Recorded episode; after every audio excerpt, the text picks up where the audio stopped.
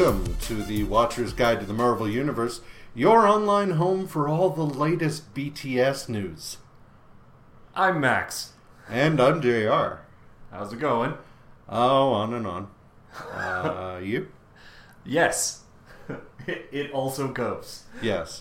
Uh, yeah, it's it's been a week. Uh, It was really slow, really, really slow all week for me. Not Oh, a yeah? whole lot happened, but like th- one of those. I finally got a thing done at work, and then it just died, and in a way that was painful. oh, Yeah. Anyway, so yeah, that sucks. Yeah, whatever.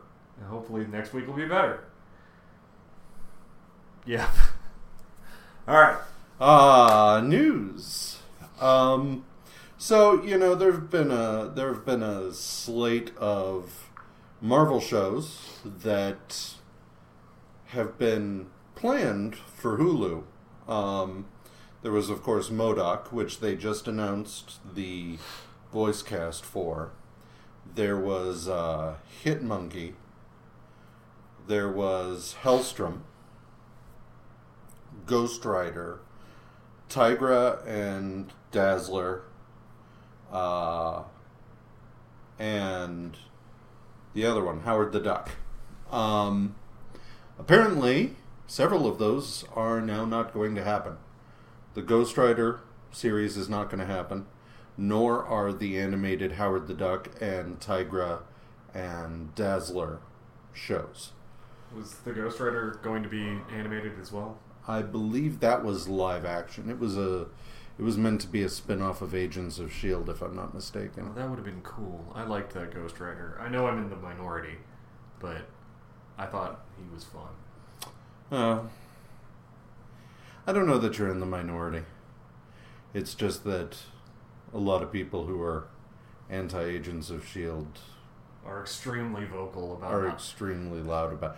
Personally, I don't care. Like I'm I'm largely ambivalent about Agents of Shield, but like yeah, I mean, I haven't watched the last two seasons, I think, but I was enjoying it while it was around, yeah. or while I was watching it. I don't know why I quit. I think we moved. Well, and that you know that happens sometimes. You'll just you'll be watching something, and then like something will happen, whatever it may be, I mean, and yeah. you just you kind of lose the thread for a minute, and you're like, I need to get back to that, and then you just don't for a while. Yeah.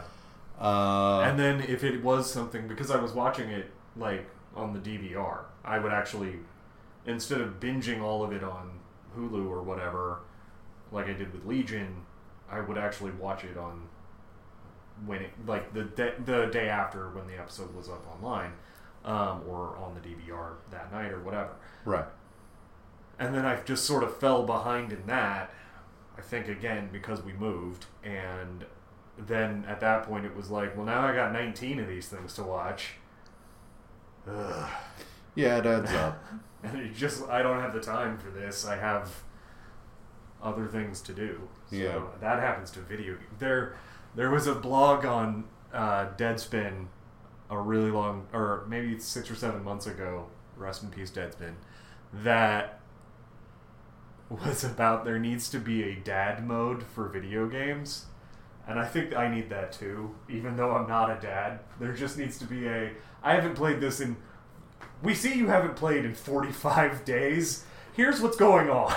Yeah. also, quick refresh on all of the controls. Oh yeah, the controls are the big one. Like I can I can usually like if need be I can uh I can get on like Wikipedia and look up the plot of a video game and be like, uh, okay, that's where I stopped, and like Yeah. leave it there. Uh, but yeah, with the controls, I'm like, I, it'll be, and especially a game that requires you to gain mastery over the course of the game. Like Sure. it's expected that you will, because then I will, I will come back and I'll just be like, oh man, I am, I am fucking awful at this. yeah, you can't you can't like put Mirror's Edge down after you've gotten to you know, six hours into it and then pick it back up and be good. Yeah. You you're gonna be screwed. Any Souls like Any of the Souls, uh yeah. yeah. Um but anyway, so yeah, I Oh, we were talking about canceled shows. Yeah. Uh, so apparently it was Marvel that canceled them. Uh, it was. Now, maybe this is because of the big shakeup that happened with Marvel TV. I, I don't know. Um, I know in the case of Tigra and Dazzler, I guess they'd fired the showrunner at one point, and there were some issues behind the scenes with that one anyway. Well, isn't Feige in charge of everything now? Yeah. Yeah, he is. Is he also in charge of the comics side of the house? I, he's at the very least he's a he's got a greater hand in the comics side. And I so, thought that too, and I'm kind of not okay with that. I I do think they need to be separate. I think they need to be separate entities. That's not to say that the comics shouldn't uh, reflect the movies to a certain extent. I mean, like that's that's the way it is. When X Men came out, the X Men started dressing in black leather. When Spider Man came out, they did the organic web shooters in the comics. You know, on and on and on. That's all fine. Um, but the the there needs to be at least some measure of separation between the two. I wouldn't mind, yeah, a semi-permeable membrane. Yeah. Right. Like, but having one guy in charge of both, even if it is fun, and then the problem then becomes: Do you like? It's a bit of a Sophie's choice. Do I want Feige to have more involvement, or do I want to bolster CB Cebulski? And I don't know about either of those. I don't want those. well, These are choices I do not like. It is a it is a Sophie's it's a Sophie's choice of shit. Yeah. Uh, it's like it's like yeah. Like don't get me wrong, I don't hate Kevin Feige or No. anything like that. But I do I think first of all the comics should not be a wing of the movies. No. Or vice versa. They should be separate things. They should be You will create should- better product that way, no Yeah. matter what. because the I know I know when the MCU started hitting it big that there was a hope. Well, or for that matter, any of the comic book movies. Back when Blade came out and with with X-Men and Spider-Man and on and on and on, there has long been a hope, uh, however quaint it may be, that success in movies would translate to more readership for the comics. And that has generally it's not to say that nobody's become interested in a character because of a movie, but generally speaking that hasn't worked out the way That they uh, it has definitely not worked out the way or to the extent that they wanted it to. right. Like I think Marvel was probably dreaming of oh my god, we'll be able to sell 25% more books than we do already. And it's like and instead they got 3 Yeah. out of that. Well, also I mean, it's difficult you, as fuck to You just have to look at you just have to look at like I mean Blade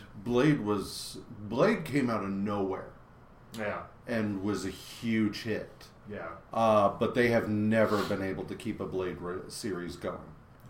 No. Um, and you know, and it's funny because like Gail Simone had talked on her Twitter account at one point about how uh, even things that are even just tangentially related.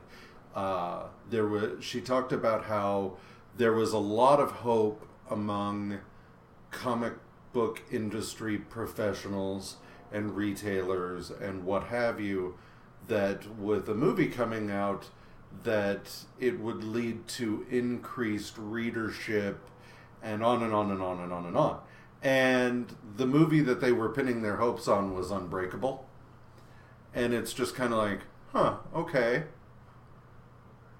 sure like I mean, you got to make a choice, I guess. but I I don't know. I like I said, I I think that I think that we should abandon the hope that movies are going.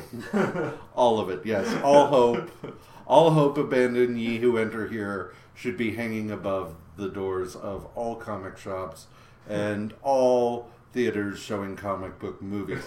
uh, but no, I think we should abandon the hope that all that uh, comic book movies are going to bolster readership to an appreciable degree. Uh, by the same token, I don't think that the comics should be treated as uh, marketing for the movies. I think they just need to uh, be allowed to be their own things, Yeah. and that's okay. Yeah. Uh, but anyway, so Yeah. yeah, if you were jazzed for Tigra and Dazzler, sorry. If you were jazzed for Howard the Duck or Ghost Rider, The only one that, was, that I was like, of the four you mentioned, probably Howard the Duck was the one I was gonna be like, I'll check that out. MODOK, the major thing I was excited for as far as MODOK was that Patton Oswalt was doing it. Uh, and so I figured that would lead to some weird shit. Sure. Um, so, but yeah. Anyway, uh, so there's that. Uh, the other thing I want to talk about is the death of death. Okay. Uh, the thing about it is, so if you've been following X Men at all during Powers House Dawn of X, uh, you know that the X Men have have figured out how to get around death. Um, in as much as right. Cerebro downloads a current copy of everyone's brain. Uh, Goldballs, it turns out his gold balls are actually like eggs. Uh, they then basically inject the genetic material of whoever into one of the gold balls. Uh, Elixir and Tempest and yada yada yada, Hope uh, all work together to bring it to age the clone up, and then the memories of the person are injected into the clone, and you wind up with whoever coming back from the dead. And so not only not only does that mean that the X Men are no longer bound by a fear of death, they I mean like they just brought back Shinobi Shaw. Uh, they're bringing back Black Tom Cassidy. Like, uh, was he dead? He's been dead. He's I don't know. definitely been dead before. Uh, you know, they're bringing back, ostensibly, they're bringing back everybody. I assume at some point that means we'll be seeing Maggot again. Uh, you know, on and on. Um, but what we found out in uh, Jane Foster Valkyrie, because, so in War of Realms, all of the Valkyries were wiped out by Malekith. At the end of it, uh, Jane Foster winds up picking up a hammer from the War Thor uh, that is kind of broken, but it turns her into Thor, and she's able to join in the final fight against Ma. Did you read War of the Realms? no. So, the final the final fight of War of the Realms takes place at Stonehenge. Malekith puts up a uh, a uh, field that will only allow Thor through. Ideally, this means, of course, that Thor will have to fight Malekith alone. Instead, Thor uses a little time travel to bring the uh, younger and older versions of himself to the present to fight Malekith. And then Jane shows up with the War Thor hammer, which allows her through. So, you wind up with four Thors fighting Malekith. At the end of it, um, the hammer that Jane uses breaks, but it forms into like a thing on her arm Sure. and uh, this allow this changes shape based on what she needs. So she's able to turn it into a pair of wings to get around, and then whatever weapon she needs, and blah blah blah. Uh, but she's now the new Valkyrie. She's taken the place of the Valkyries, and yeah, uh, in the in the in the course of this, uh, it turns out that death has not been doing very well. Uh, because, you know,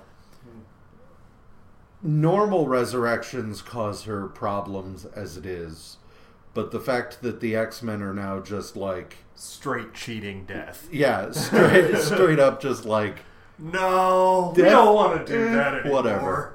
uh, oh, and also the loss of the fear. If there's no Yeah. fear of death if, amongst an entire population, then that's got to be a problem for her. So yeah, uh, it's it's a whole thing, and I don't know. I haven't read the issue. I don't know how it turns out, or even if it has turned out yet. Um, but yeah, I don't know. It's it's it's an interesting thing. It's just kind of like because we've already established uh, in Thanos Imperative and the the War of between War of Kings and Thanos Imperative, we've established that a universe without death is not a good thing. Oh no. Um, and so, you know, we'll see how that turns out. Um, anyway, comics. Comics. Let's do this. Uh, so we start this week with our the first of the additional Superman or Spider-Man series. Uh, Peter Parker, the Spectacular Spider-Man, number one. Which I'll tell you, as I'm making lists, uh, each, you know, when I'm getting lists around for the uh, the uh, The reading list. the reading lists, uh, typing out Peter Parker, the Spectacular Spider-Man number blank every time gets really fucking annoying. Oh, but yeah. anyway, even yeah, that uh, I, okay. I'm hot take. I hate these additional books. okay, I like the stories. I actually don't mind the stories. I hate the idea of having a now third Spider-Man book. yeah, It's irritating, and it seem it feels like it's diluting the market, and especially since now you're making th- three teams of creative, three creative teams manage the same story. Well, you know the the it it gets frustrating when you look at when you look at the these things in like the the macro view because it it's one book then it swells to what the market will bear then it swells beyond that then it contracts back down to one or two books then it swells and it swells and it contracts and like I can make this work.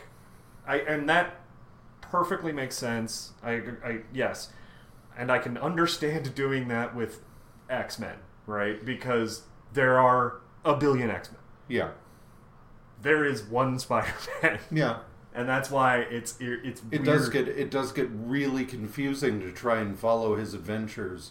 I mean, look the the the the problem here is that Peter Parker's Spectacular Spider-Man, just in the reading this week, uh, the number one deals with shows him at his house or at his apartment and it's fully furnished.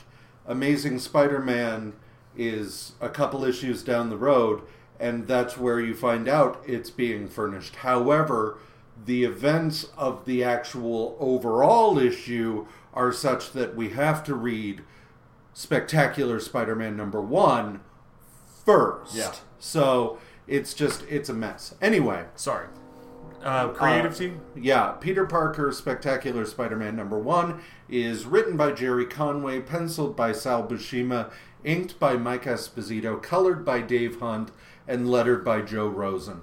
Uh, Spider-Man is at the campus of ESU um, because there is going to be a uh, a speech put on by uh, Vice Chancellor Edward Lansky. Um, and uh, the students all really like Lans- Lansky because Lansky is fighting against all of the budget cuts. Um, during the course of this, uh, Flash shows up with Mary Jane. Um, so you know, and this is this is the other thing. Like, uh, he knows here that Flash or Mary Jane is dating Flash because of the blow up they had over his constantly ditching her, but he finds out in the first issue of Amazing Spider-Man this week Yeah. that they're that she's dating him. So yeah, um, but in the course of things, the tarantula attacks, and he and his men uh, kidnap Lansky. Spider-Man fights, but he winds up getting he winds up in a bush, uh, and uh, the men get away with Lansky. Um, saw this one coming a goddamn mile away, but anyway, um, I didn't, and I felt really stupid. you should. Oh my god, it's so obvious. Anyway, uh, Flash tries to stop the dudes, and they just like they deal with him in no time. Uh, the thing that I find funny is that to, as the car is speeding away, Tarantula leaps onto the back and drives his Yeah. boot knives into the trunk lid, which means that he's got to stand on his tippy toes to stay on this lid. I imagine he does this often. I man, okay. Anyway, uh so everybody thinks that Spider-Man's involved in the attempt to, or in the kidnapping. Uh he he goes to get his camera, but it's broken. Um so he doesn't even get the photos. Uh, we of course get the standard like, oh, the Parker luck. He punches a wall and breaks his hand because why not? So he goes back home uh, and is immediately greeted by Glory, who treats his hand. They go. They then go back over to Peter's apartment, and Mary Jane's about to knock on the door. Uh, and Peter's just like, "So I guess like, what? What's going on?" And she's like, "I have no idea what you're talking about." And this is annoying. Um, but uh, I didn't know what he was talking about either. I, t- I think it had been a while since had it been a while since we read Spider Man, and I was been just a minute. and I was just like, wait, did they have a fight? And I don't remember it because I just why can't I would just want you two to be together to just be easier for everyone involved. Uh, Well, yeah, but then there's no drama, and uh, plus we've still got we've still got to have him fucking around with Black Cat yet. So oh yeah, we do. anyway, um, so they um, they head out or they start to head out, and as they're leaving, Peter notices the same car that was used to abduct Lansky, and he's like, uh, "I got to go visit Aunt May in the hospital." Yeah, they're out trying to get Glory a job, and they went to City Hall, and they left City as they were leaving, or as they were going into City Hall to apply for jobs for Glory. Uh, he, he sees the limo. Right. And so um, Peter Peter ducks into a bathroom, locks the door, changes to Spider-Man, then crawls out the window. And a dude and there's a dude who like tries the door and he's just like, "Oh, that's not good." and you just you imagine like in the course of this just like one of the background characters running off going, "Oh god." um I also am just now reminded that he does this kind of thing a lot. yeah. So there's probably just hundreds of doors to bathrooms locked throughout the city with Mhm. no one understanding why. Also, how many bathrooms have you been in that have windows in buildings? Uh, Few. Well, I mean, it's the '70s though too. Yeah. So, Um, uh, So the car is in the basement parking lot, and the tarantula and his goons get out, and so and they talk to their leader who's driving the car, and we don't see his face. And again, Max is an idiot. Um, and they go to break into, or they're told that they're supposed to kidnap the mayor, but it's supposed they're supposed to stage it so that it looks like it went wrong and the mayor ends up dead. Um, and they're like, okay, cool. also, in case you did not know, if you read this and like the next issue, uh, you will find out in fairly short order that Tarantula trained to be his country's Captain America. Oh yes, uh, because he brings that up all the goddamn time. several. Uh, but yeah, so Tarantula knocks out some uh, policeman and uses grabs a key to the uh, private elevator up to the mayor's office.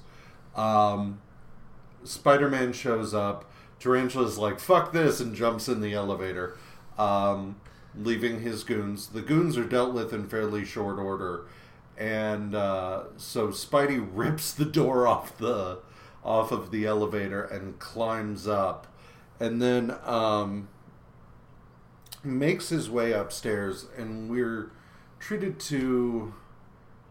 No, it was the. I'm sorry, it was the chancellor of the college who was the fat guy who could barely run. Uh, so the mayor is the mayor is in his office, and uh, this is one of those occasions where we have an actual guy. Like this is actually the mayor of New York at this time.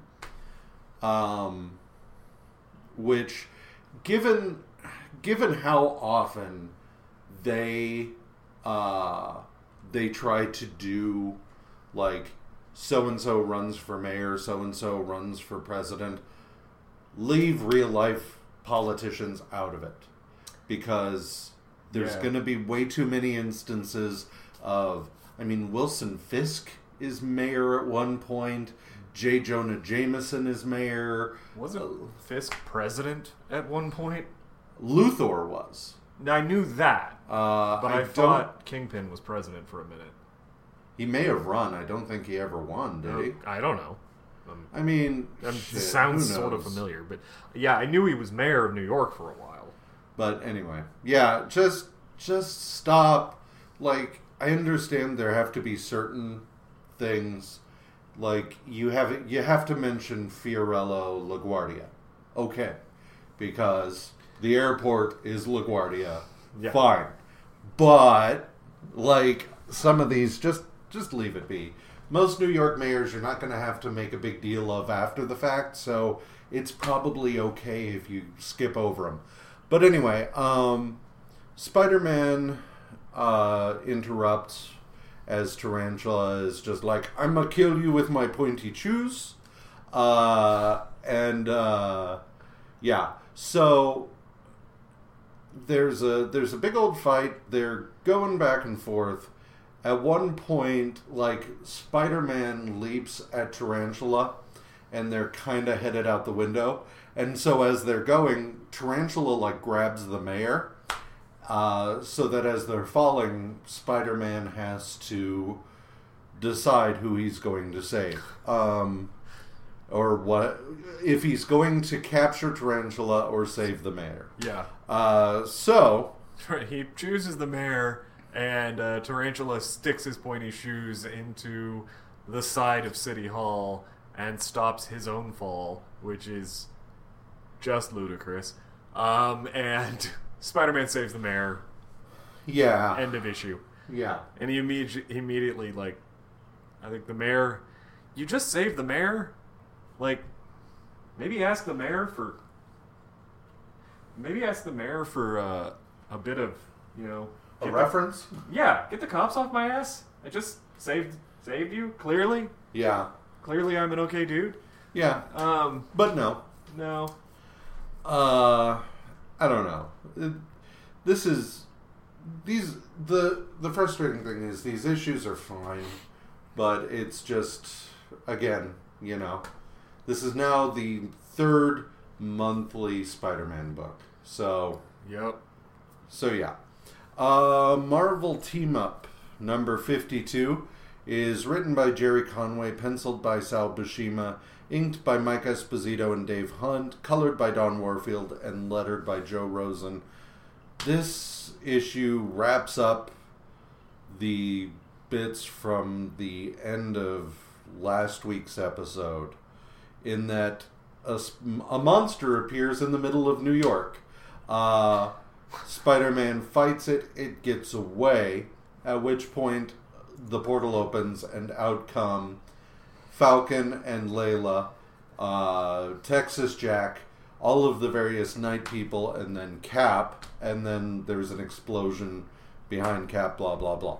Um, so Cap leaves the night people for the police to round up, knocks out Falcon in order to take him back to S.H.I.E.L.D. so he can be unbrainwashed. Uh, and then Spider Man's just like, okay, well, that was fucking weird. I don't want actually any of this. I want a bath and a glass of wine. Yeah. Fuck it. Yeah. Uh, Taking off heroin tonight. Yeah, so we switch to Batroc. I do not like Batroc here because he's a giant asshole.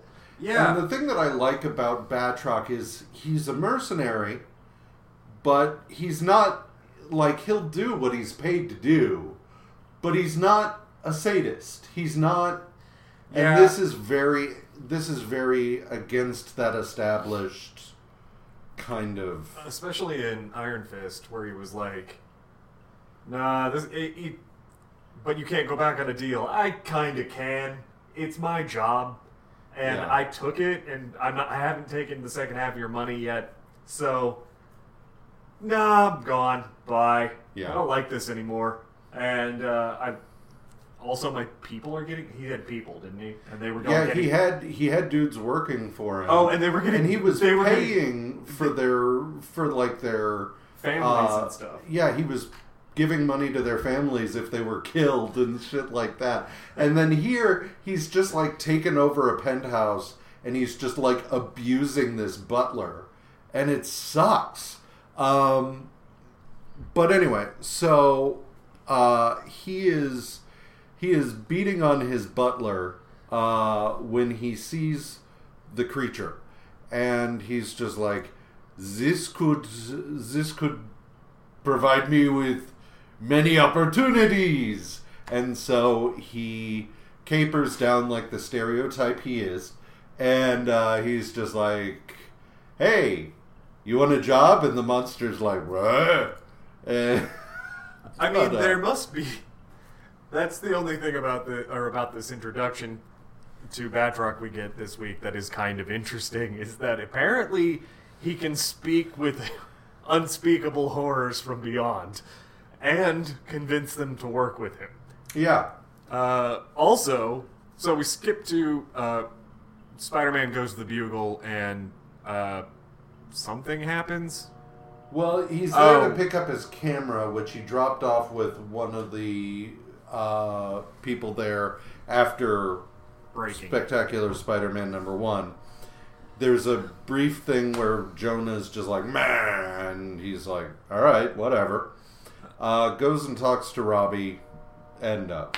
um, Um, but then we switch to what is definitely the most inconspicuous shield. No, it's not. The shield is landing a giant, hovering, flaming disc. With the Shield logo on the side of it, and all of the people are wearing Shield logos. in the midst of downtown. They're on the island of Manhattan. I'm surprised there is not like a loudspeaker that's just like Shieldcraft landing, Shieldcraft landing. Please back up so that this Shield aircraft full of proprietary Shield material can land. also, all of, this, Warning. all of this is secret. Please do not tell your friends. Please do not tell your friends about the massive amounts of radioactive material Shield is landing in the middle of Manhattan. And so Batroc somehow Batroc and the monster get wind of this, and uh, so they show up and go to steal the transuranium uh, that is in there.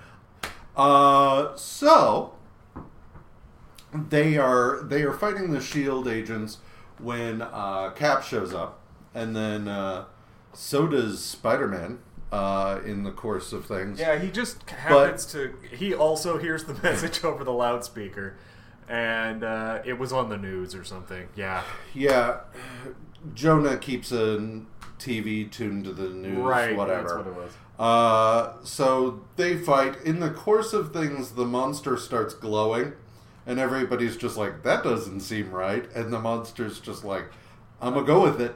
so, um, they, uh, yeah, they fight, and uh, the the monster winds up dying, and Batroc is captured, and so everybody's just like, cool. End of that, I guess. Never mind that there is now the body of a radioactive monster at the bottom of the Hudson, but fuck it. Uh, so It's Peter, not the only thing radioactive in the Hudson. Peter changes back into his civvies and goes and meets uh, Mary Jane uh, to pick up Aunt May. Mary Jane is still being pissy as they're leaving.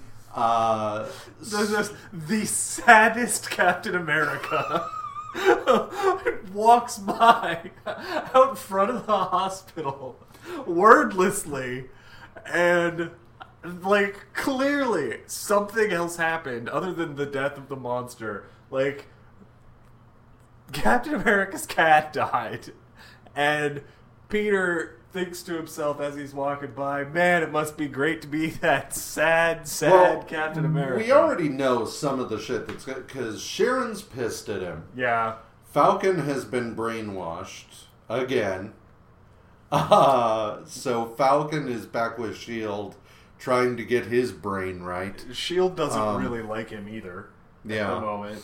Uh, and he's being written by Jack Kirby. It's all it's all just bad news. It's not great. Um, Um, but he sees what is clearly the saddest Captain America on the planet and thinks to himself, "I man, I wish I was like him. He's got it all taken. He's got it all figured out. He's got he's got his one responsibility, Captain America. I wish that's great." And it's like, read any body language, Peter. You weirdo. yeah. All right. Uh, uh, this issue's fine. Like I said, I don't like the way Batroc comes across. That's the most disappointing thing. Everything else is okay. Everything else is a fairly standard standalone team up issue. Yeah. Uh, like I said, Batroc here is. I realize that in in comics, especially comics that have been going for eighty goddamn years, you cannot count on basic characterization to any great degree. You know? yeah. Um, and that's fine, but like, damn, like if if somebody, you cannot you cannot have a character who has a code of honor, who's a mercenary but who doesn't go looking for shit. Uh, then just be like, I'm gonna beat up an old man for no reason other than because I'm Batroc the goddamn leaper, and it's just like, no. Um, no, I, I. Especially when he hasn't been around that long at this point. yeah. It's only been. Well, I guess he was a fairly early Captain America villain, but even in there, it was like I'm paid to do this. Once the money's gone, I don't give a shit. Um, his yeah, it sucks. Oh well. Uh, yeah, and like I said, I mean, he is he is morally flexible. There's no denying that.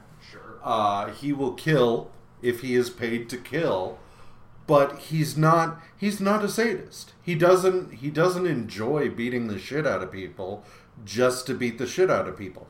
He beats the shit out of people because that's his job. Like because he's good at it and he's getting paid. yeah. Uh, anyway, so Amazing Spider-Man number 163 uh, is written by Len Wein, penciled by Ross Andru, inked by Mike Esposito, colored by Glynis Wein, and lettered by Joe Rosen. Peter is riding a, on top of a bus uh, back to back to civilization uh, when he sees when he sees a helicopter, and I'm kind of so I'm kind of impressed with Peter here in that he sees it and he's like, "Huh, that doesn't have any FAA markings." Whereas, like, I'm aware of FAA markings. I'm aware that they exist and that things are supposed to have them. But if I saw a a, a helicopter without them, I wouldn't be like, "Oh, that has no FAA markings." I'd just be like, "Oh, look, a helicopter." Yeah. Uh, but so he goes to investigate, at which point it goes and picks up a truck um, because you can't be out here without FAA markings, but that you're up to shit. Uh, so he he intervenes and he fights a bunch of a bunch of uh, dudes in a uniform he recognizes from uh, earlier in the run, and uh, but they in the course of this fight they cut a they cut through the doors of the truck and get hold of what they want at which point they're just like okay bombs away and they let the truck go. Uh, fortunately if, if you're concerned the drivers of the truck had gotten out when the truck was grabbed. So but uh, I was concerned. yeah they And I had they- to look I had to go back and look. when they realized the truck was being stolen, they hopped out. Uh, so Spidey is on the truck and he falls along with it. So he creates a web ball and uh, bounces away. But uh, the kingpin who's watching is just like, if it, anything had happened to him, you'd have been in a serious load of trouble to one of his underlings, which is odd because why does the kingpin give a shit what happens to Spider-Man? Well, just wait and see, listener. Uh, It's not stupid at all. so Peter heads back to his apartment, and as we discussed, they throw a party for him to furnish his apartment, wherein uh, everybody brings something they don't use anymore. Yeah. So they furnish his uh, they furnish his apartment in the finest of uh, thrift store chic. He has a big wooden Indian. Uh, he has four toasters and a whole two of them work. Uh, stuff like that. But Mary Jane is there with Flash. Peter's just like bleh, and so kind of kind of just goes off to be by himself. Robbie finds him in the kitchen and starts to give him some advice. At which point Peter's just like fuck this and goes upstairs to the roof. While he's there, somebody comes out the door, uh, and he's just like, "Oh, maybe Mary Jane realized I wasn't there." Nope, sorry, Peter. It's uh, Liz Allen and Harry Osborn up there uh, fucking, and uh, smooch.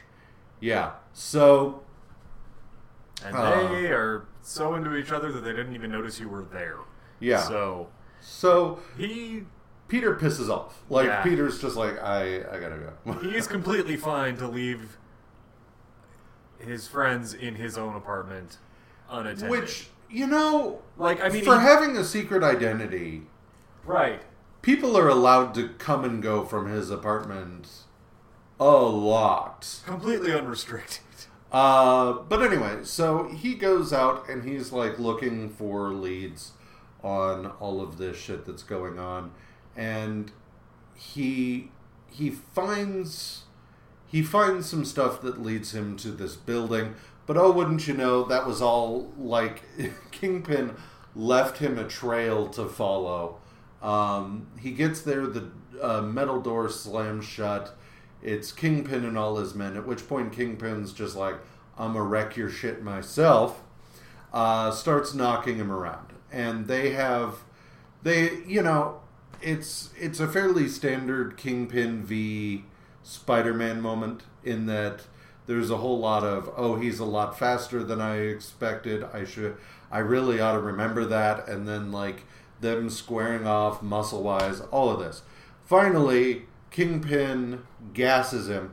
He wakes up on a table. Uh, on the table next to him is Kingpin's son, Richard Fisk, uh, who had, last we saw, uh, been fucking with Hydra Yeah. uh, and seemingly died as a result, but it turns out was just left in a coma. So uh, Kingpin tells Spider Man that his plan is to use Spider Man to bring Richard back to life. Amazing Spider Man number 164 is uh, lettered by Joe Rosen and John Costanza.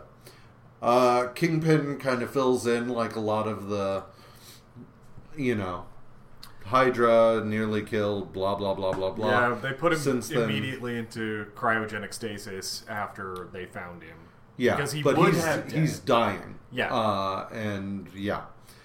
So Kingpin's just like, I'm going to transfer your vitality to him. At which point Vanessa Fisk pops in and she's just like, You don't have to do this, Wilson. And he's like, I do. He's my son. And she's like, Yes, but what would Richard want? Would Richard want to come back at the expense of another man's life? And Wilson's like, Doesn't matter. This is what we're doing. Uh, so I he- actually don't care. so she's like, okay, I did my best. And so Kingpin flips a switch. We get the big transfer. And uh, Richard comes to. And he's like, what's going on? Blah, blah, blah. Um, Vanessa's like, "Come with me. We'll I'll explain it, and I'll, it'll be okay." And Wilson's like, "But what about me? I just no." Yeah. Um, he has himself a pout. Spider-Man. He releases Spider-Man from the chair or the table, whatever, and uh, is like, "Okay, cool, thanks." And Spider-Man's like, "I'm gonna punch you," and he's like, "No, you're not," and slaps him. Spider-Man falls down, and he goes, "All right, goons, take Spider-Man away." Yeah. Uh, I really don't care what you do with him. Just dump him out of sight.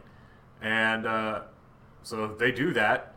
Uh, luckily, or he comes to, almost gets hit by a truck, uh, but manages to drag his way home, and he feels like absolute shit. Oh, the one thing I thought was kind of cool about the Vita Ray Vitality Switcher thing is that the reason he feels like shit is because they basically they sucked all the vitality out of him up until up to the point that Richard needed to live, which basically meant they swapped places.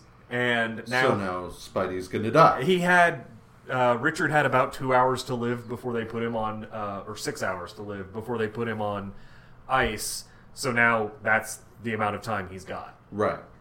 So Peter gets home and puts on some clothing, at which point Glory comes over and she's like, Oh shit, you are sick. And he's like, Uh, yeah, a bit. And uh, so she, you know, puts him on the couch and covers him up. He gets up and goes to pay a visit to Doc Connors. Once there, they start trying everything they can to sort of, you know, arrest what's happened. And so Connors puts him on the puts him in this uh, machine that will, you know, sort of restore his vitality somewhat. Uh, in the course of things, the machine explodes, and from this point forward, Connor starts acting hinky.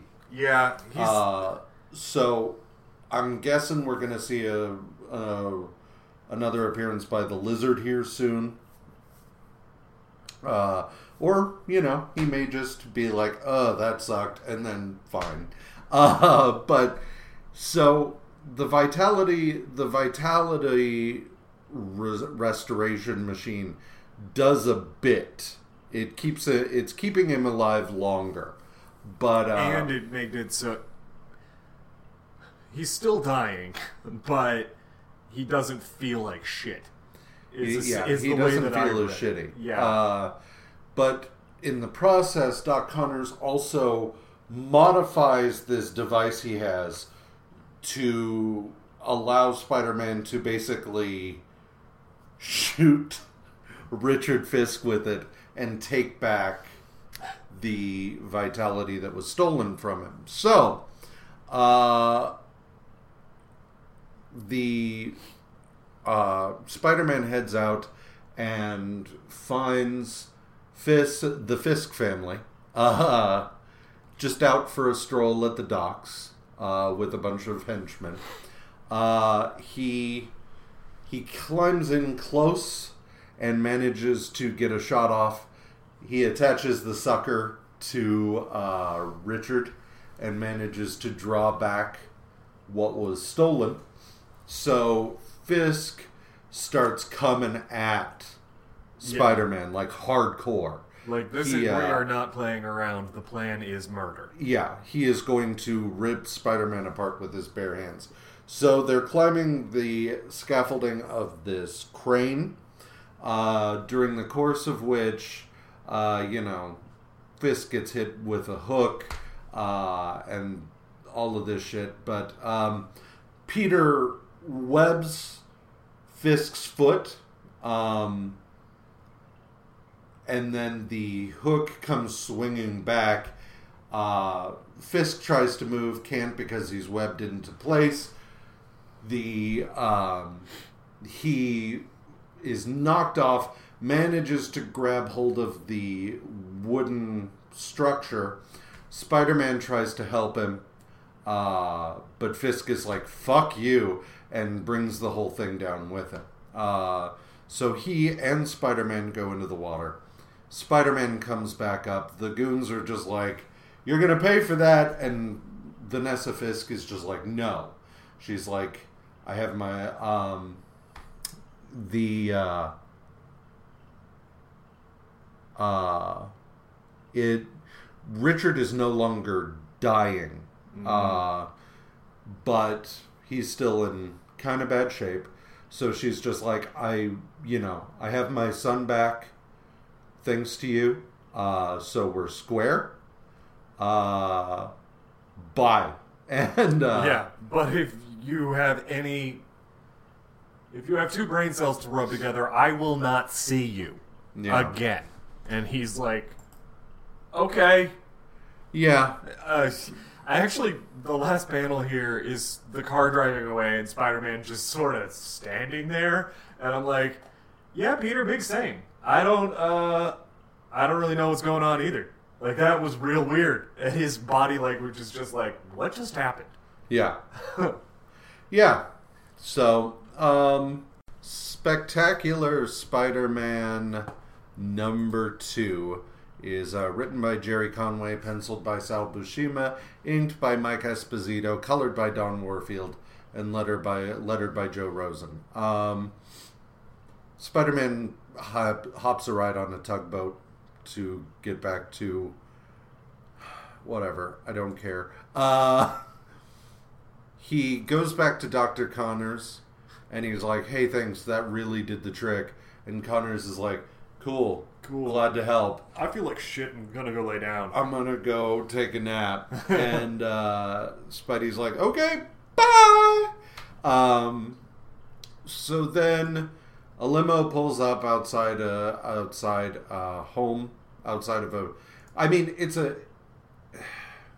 Anywhere else, it would just be a house, but I mean, it's New York, so it's automatically a mansion just because it's a house. Yeah.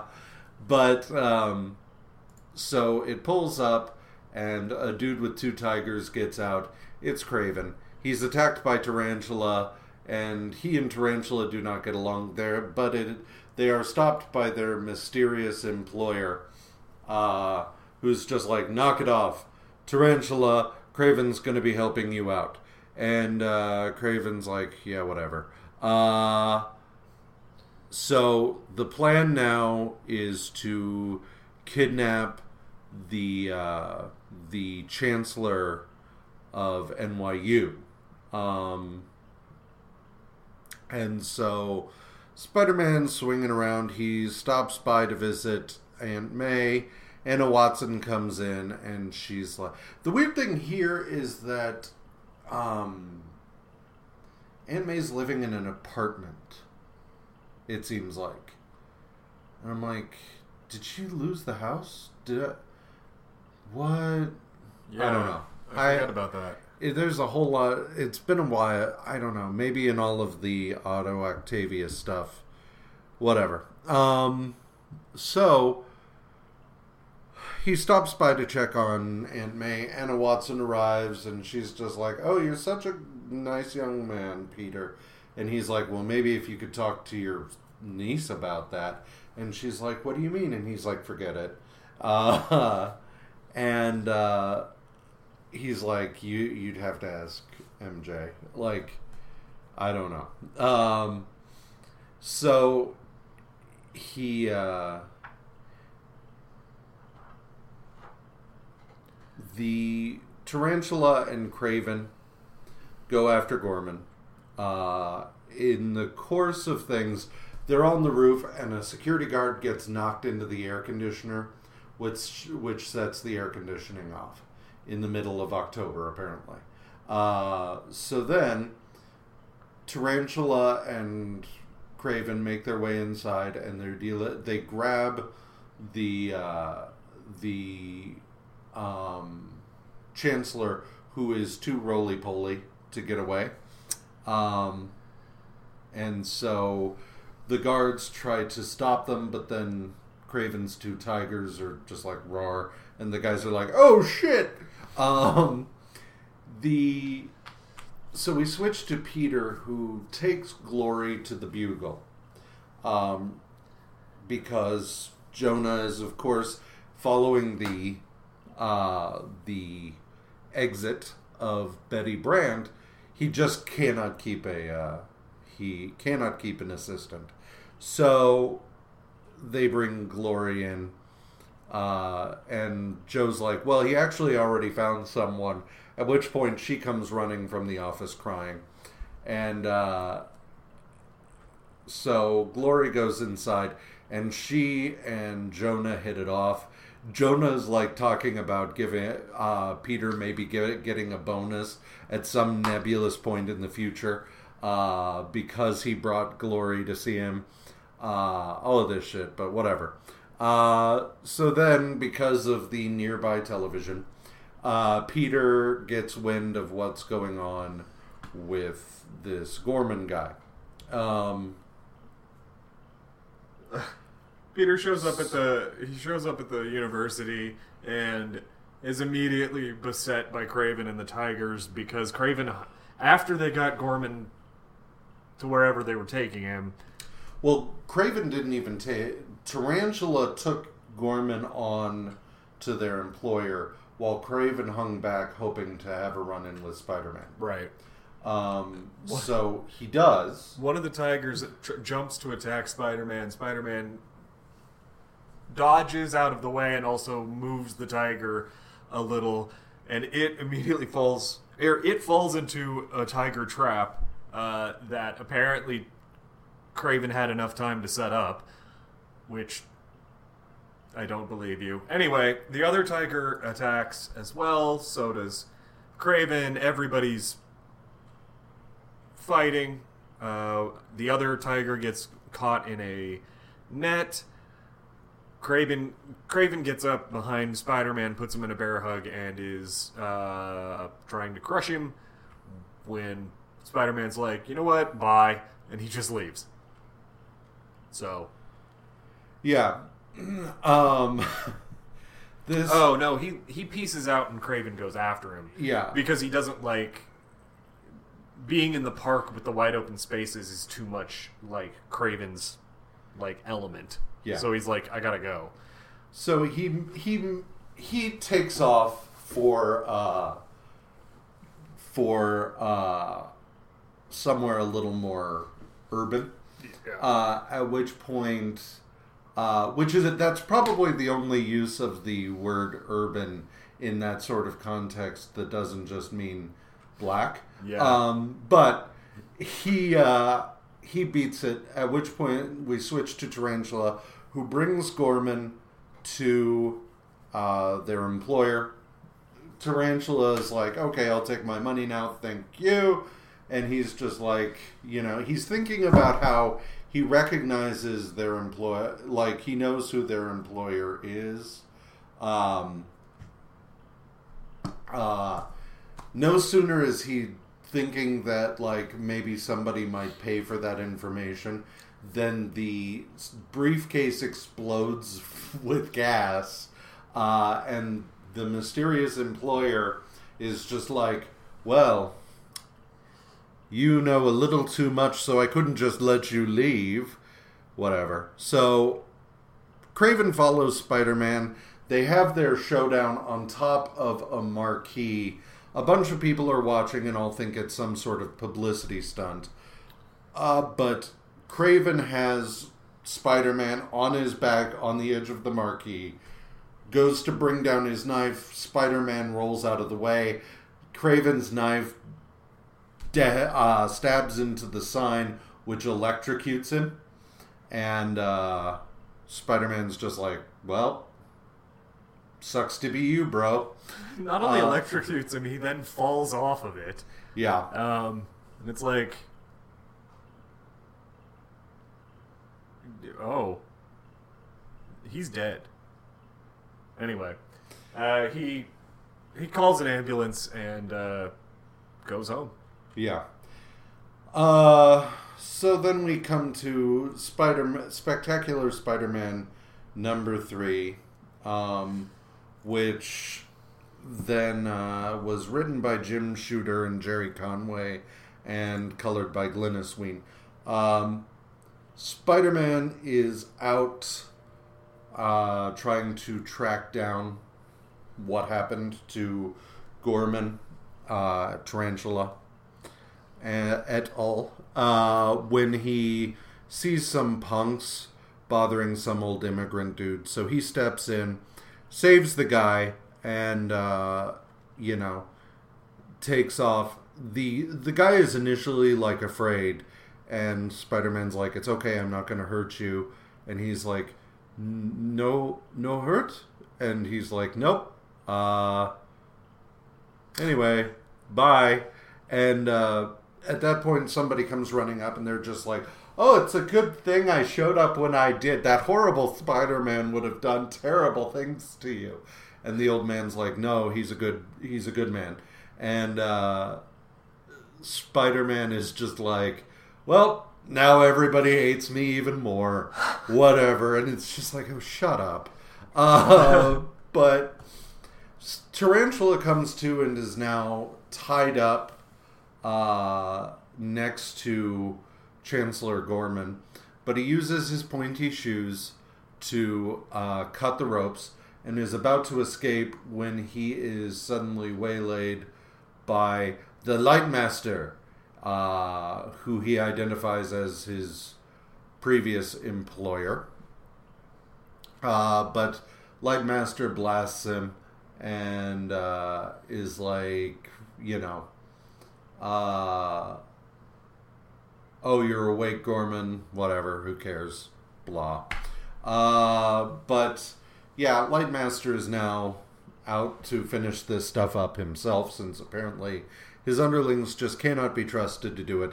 Uh, Spider Man gets home and gets into his apartment, realizes that Flash Thompson and Glory are uh, there and listening to music. So he, I kind of like this. He he crawls along the ceiling, uh, and um, gets into his bedroom. Apparently, Flash and Glory just do not.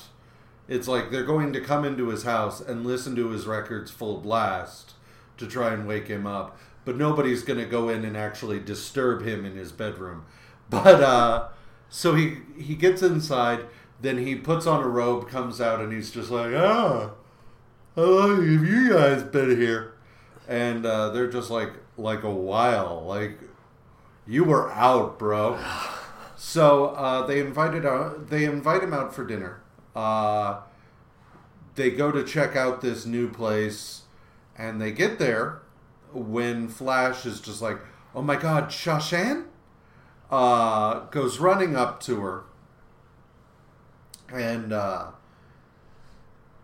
so the last. It's been a while since we saw. So Flash was when Flash was in Vietnam. Sha Shan rescued him uh, at one point, and uh, yeah. So she's now in New York, and she's like, "No, no, please." Uh, the owner of the place is just like, "Why don't you get lost and stop accosting my waitresses?" Uh, and so um, the they all are just like, "Okay, well, we were gonna leave anyway." I guess. So they get outside, and Peter and Glory are just like, hey, do you want to talk about it? And he's like, no, I just kind of want to go for a walk. And so they're like, okay. And then Peter's just like, well, gotta go. it's really weird. He's like, oh, I just, I have to run too. I just remembered something. We'll, uh, talk later. Okay, bye. And Glory's just standing there like, what the fuck just happened? Yeah. Guys, we were gonna get food. I'm still hungry. Yeah. So Peter, uh, Peter had saw had seen had saw a, a flash of light in the windows of City Hall. So he goes to investigate, and it's then that he finds the Lightmaster. Lightmaster, he and Lightmaster fight. Lightmaster turns out is able to project solid light uh, constructs. Yep. He's like a piss yellow Green Lantern. Yep. Um, and so Peter tries to uh, fight him. Doesn't work out. He winds up slightly blinded, uh, and the Light Master escapes. Peter tries to attach a um, a tracker, but it just bounces off. Uh, and so he's like hanging onto this ledge and just kind of trying to regain himself. And all these people down below are like, "Jump, jump, you piece of shit, jump!" And he's like, "Thanks, New York. Fuck you too." Uh, but so he goes to, um, he goes to uh, the Bugle, and uh, Robbie is just like, "What's with the sunglasses?" And Peter's like, "Uh, you know, stuff. I just long night. My eyes are really hurting." And Robbie knows. Robbie knows he's Spider Man. He has to. Come on. Anyway, so they start looking through. Um, Peter basically explains that he thinks like all of these events with all of these various city officials are connected, and he's like, I don't even know where to start looking. And Robbie's like, Well, let's go through our files and see what connects these I, men. I am the city editor, and this is kind of what I do. So I can help you. At least I can pull the right files for you to look at. Yeah. And Peter's like, "Cool." So they go to, um, you know, the file room, and uh, that's what it says on the door. I just realized it. So they go to the file room. Uh, he starts. He pulls a folder and uh, hands it to Peter. Peter takes one look at it and is like, "Oh shit, yeah, I got it." And Robbie's like, "You looked at one file, man." And He he's looked like, at one page of one file. and he goes, "Are you are you sure?" And he's like, Yeah. "Yep, I got gotta go. Bye." Uh, so he goes to the townhouse in Gramercy Park that we've been seeing throughout all of this. Breaks in as Spider-Man and uh, confronts Doctor Lansky. Max is an idiot.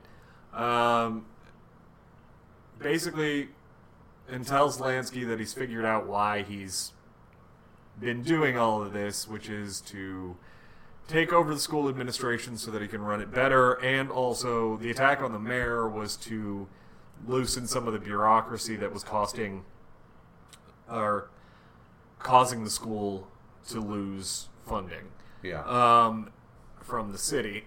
All right, great. They have a fight, um, and he gets, but he, Spider-Man lures him outside because he doesn't want to have a fight with a dude that can project light in close quarters. Um, but yeah, they zip around and basically try to. Spider-Man knows he can't like win physically, so he's really trying to come up with an idea. He runs into a movie theater and pulls an electro, um, and so he stands in front of the movie theater's like power junction box and uh, waits for.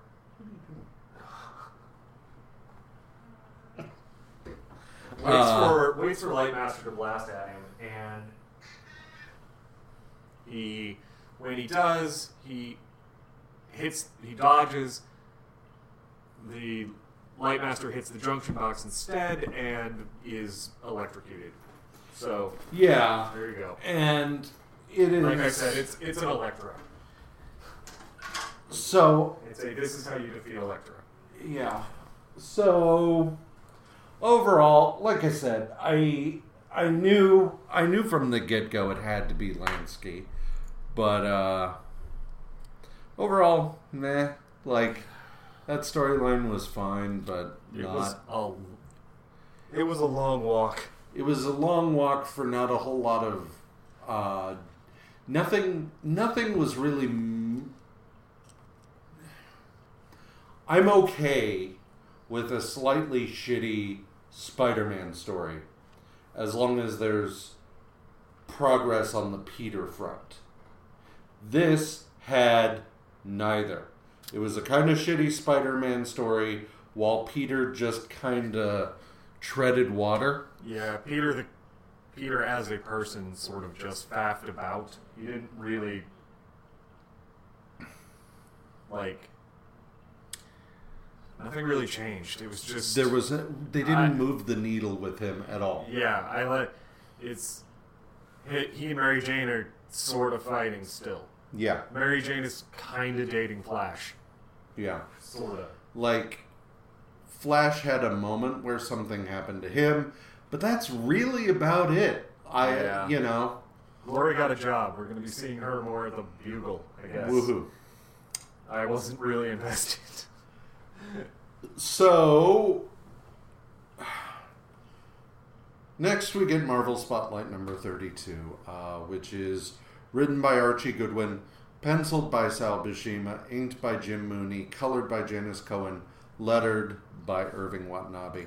Um, Fury, Nick Fury is at a base in the Riviera uh, when there is a there is a woman in a spider costume uh, who makes starts trying to make her way inside, uh, and she she gets inside. Fury is having, shall we say, an energetic interrogation with this Hydra agent named Jared. Uh, over the course of this, we kind of we kind of skip back and forth a little bit um, because so Spider Woman, she is not called Spider Woman in this. She's called it on the cover and in the title of the comic, but in the in the uh, actual issue, she's only ever referred to as Agent Arachne. Um, Spider Woman, though, uh, bursts in the door and uh, has a has a showdown with Fury. It's then that we kind of rewind and find out that she is amnesiac. She remembers having been attacked by some townsfolk. Um, then she was found by Hydra, who brought her under the brought her under their umbrella, uh, trained her Uh, she fell in love with this dude, Jared. He was then captured by Shield, and Hydra's like, "Well, you can go and infiltrate Shield and murder Fury, and we'll be good." Uh, so she goes after she goes after Fury. They have a little back and forth, zap zap, whatever. Uh, she comes in close, so she has the venom blasts. But basically, if she touches someone uh, directly while doing a venom blast, she can out and out kill them. She goes to do this to Fury. He lobs Jared over his shoulder so that he winds up between them as she's doing it. She zaps Jared.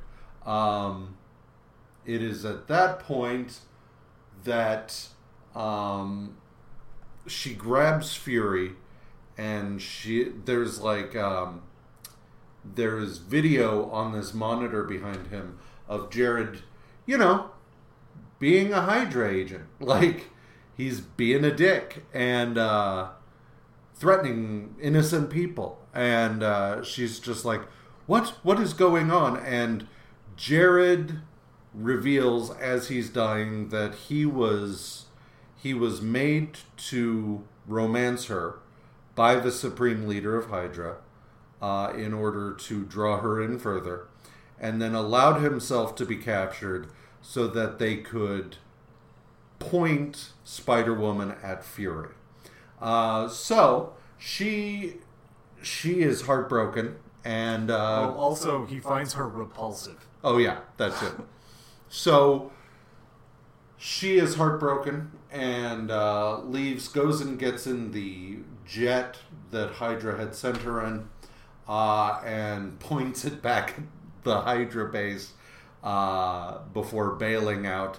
Um, I absolutely love how how much that says about her as a character immediately. yeah, Like she finds out some he like it's so just just economy of storytelling because it says so much that upon learning out that her entire current personality is a lie, her Yeah. first move is "fuck you." I'm dropping a jet on your house. Yeah. like that is baller. yeah. Um, even though she, yeah, that's she's fantastic.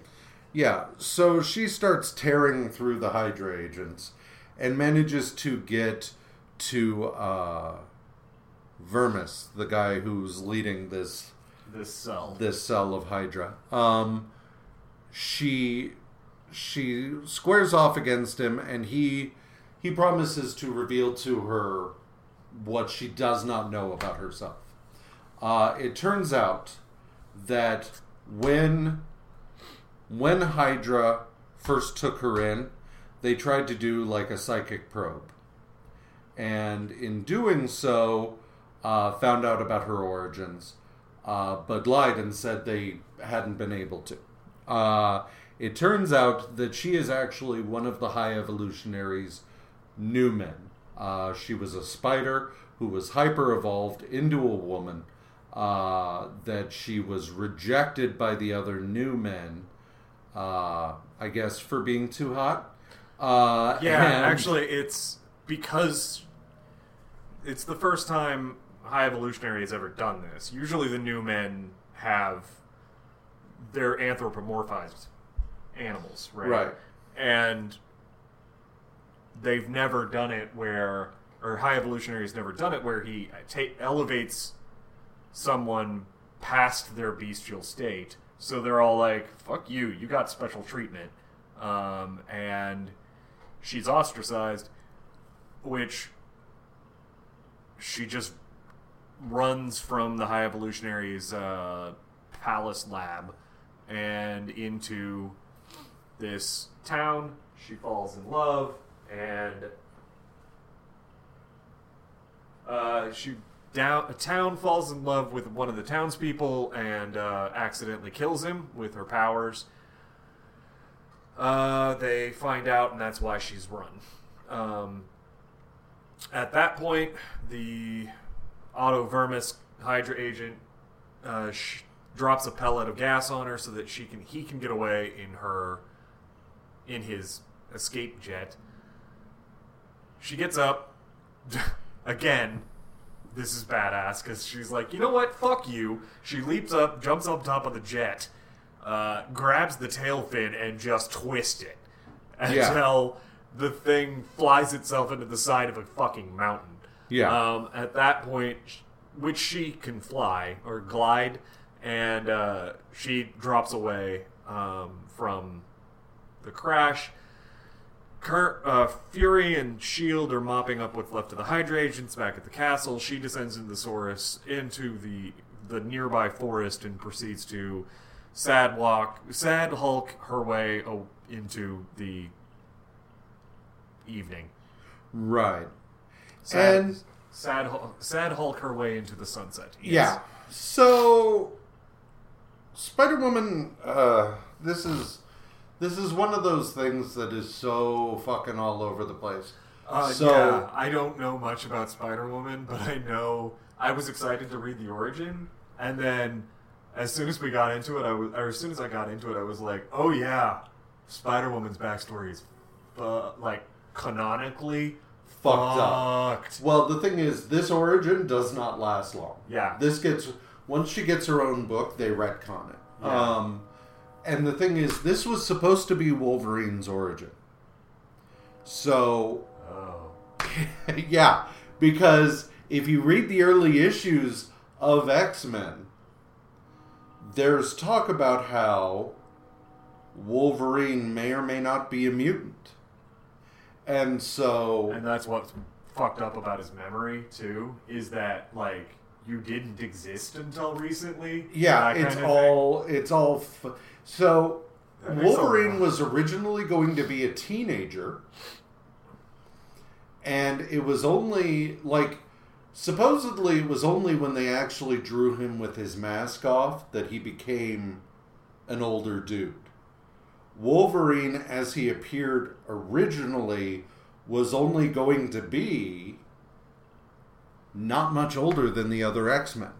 Uh, but then, yeah, they they decided to design what he would look like, and actually, one of the one of the designs that I think it was John Byrne did for Wolverine without his mask wound up becoming Sabretooth.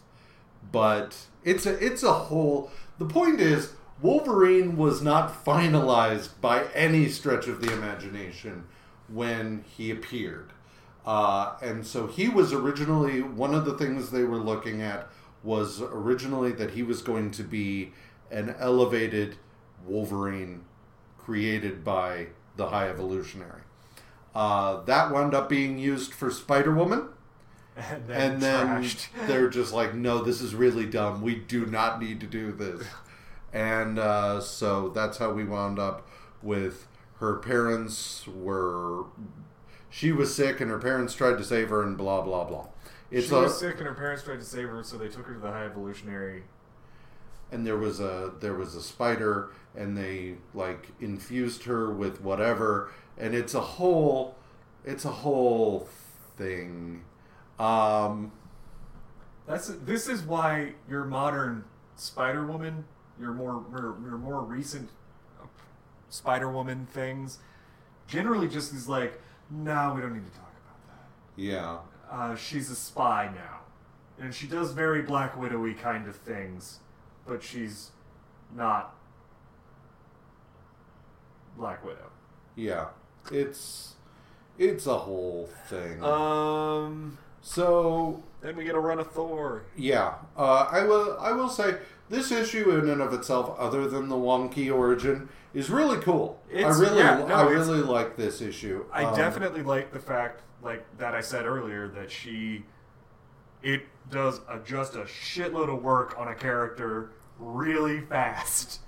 yeah Because even if they ma- they decide to trash the um, high evolutionary um, origin, they keep that sort of ruthless isn't the right word. D- well, okay, decisiveness. of- Decisiveness is of the character. Um, Yeah. She just like, oh, that's fucked up. dropping a jet on your house. Like Yeah. I don't care if you're the only people I've ever known, Yeah. really, that weren't chasing me with a pitchfork. I you clearly have been manipulating me. Fuck you. Drop a jet on your castle. Right. That's awesome. Yeah. Um, uh, yeah, and I'm glad that they do seem to keep that kind of thing for Yeah. her. Um, yeah. So, uh, Thor, number 251, is uh, written by Len Wein, penciled by John Buscema, inked by Tony DeZuniga, uh, colored by Glynis Wein, and lettered by Pat Condoy. You nailed Uh, it. DeZuniga. You nailed yeah. it. I, I've been working on that Were all you week. practicing? Uh, yes, yes. that is basically all I did with my week. Um, Sweet. So yeah, we're back with Thor, and Odin is still missing. Hooray! Hooray! Uh, so Thor is being all sulky, and Sif comes and she's just like, "Hey, is this a bad time?" And he's like, "No, no, I'm just, I'm brooding." And she's like, "I, I understand that things are really hard because I'm not Jane Foster." Uh, and he's like, "No, no, look, look, it's not, no, it's not you, it's me." And so on. So, yeah. I do Um, actually like the part where she's like, "I understand if you're not really excited because I'm not James Jane Foster," and he's like, "Actually, no. This whole thing is fine. Like you and Jane are basically the same person now, so I'm okay with that. Uh, it's the and I like that we just get past that Yeah. real fast. Like we don't have to fucking do this, which is just okay. Thor would act that way, um, and then he's just like, "Well, it's actually just it's the fact that Dad's not here to take care of you know the realm eternal," and uh, oh. Well, okay. Have you tried talking to the vizier? He's already looking into it, but he hasn't found anything yet. Well, let's go ask him again. Yeah. Okay, they go ask him again, So and the vizier's like, "I haven't Yeah. found shit." the vizier is just like, I've looked everywhere I can think to look, and so far have not had any luck. And uh, Thor's just like, okay, well, where haven't you checked? And the vizier's just like, well, I cannot look into the realm of death. Um, and that's Thor's Hela's just- that's Hela's domain, and she gets a little pissy when you start going when you start poking around. Yeah. And so Thor's just like, well, then I guess I got to pay a visit to, is it Niflheim? Uh, Valhalla. Well, I mean, the realm of the dead is, I think it's either Niflheim or, I think it's Niflheim, and then Valhalla is like a, a Oh, okay. yeah. Anyway, so everybody, we do the standard like Thor goes on to, on an adventure thing, which is the Warriors Three are just like, well, you have my sword and my mace and my fat ass, and he's just like, no, no, it's okay. I need to do this alone. I have to go alone, and they were like, I didn't really want to go to the land of the dead anyway. So yeah. So, uh, really at this point, it's just I have to say that you know. So he rides. He rides into. He rides into the realm of the dead, and uh, He's talking to his horse the whole way, which is only bad news for the horse, um, because he's yeah that like that's what he's using as our our narrative device here to like to tell us where where we are, what we're doing, what the what the landscape feels like. As he keeps talking about his brave or talking to his brave steed. Immediately upon crossing the Golden Bridge into Valhalla, the steed fucking dies. Yeah, because it's not supposed to be there. Yeah, and so uh, he is he uh, makes the makes his way the last few feet on uh, on foot when he is he is welcomed by the uh, the warriors of Valhalla, and the first and foremost among them is uh, Hurricane, uh, and it's it's been a minute since Hurricane uh, showed up. He uh, I did not remember him, and I'm not sure I was. I read those books. With I don't think I was with Uh, here yet because I think I started at like 164. Yeah, he may have been before you started with us. And well, I was like, who the hell is this guy? And then I looked back and it was like Thor 129 through 130. And I was like, Jesus Christ, that's a long time ago. Yeah, it's been a minute. Um, but yeah, he now he now is like at the forefront of the men of Asgard, and so uh, he's like, "So you have finally joined us here in Valhalla," and Thor's and Thor's like, "Well, no. See, the thing about it is, and Harokin's just like." I am sure that whatever it was that killed the mighty Thor, it was a mighty battle indeed. And Thor's just like, well, no. The thing is, I'm actually I'm not dead, and I'm not I'm just just here to make sure that Odin's not here. And Harokin's just like, but no, you you're in Valhalla, bro. Like, you you're dead. And Thor's like, no, no, I'm not.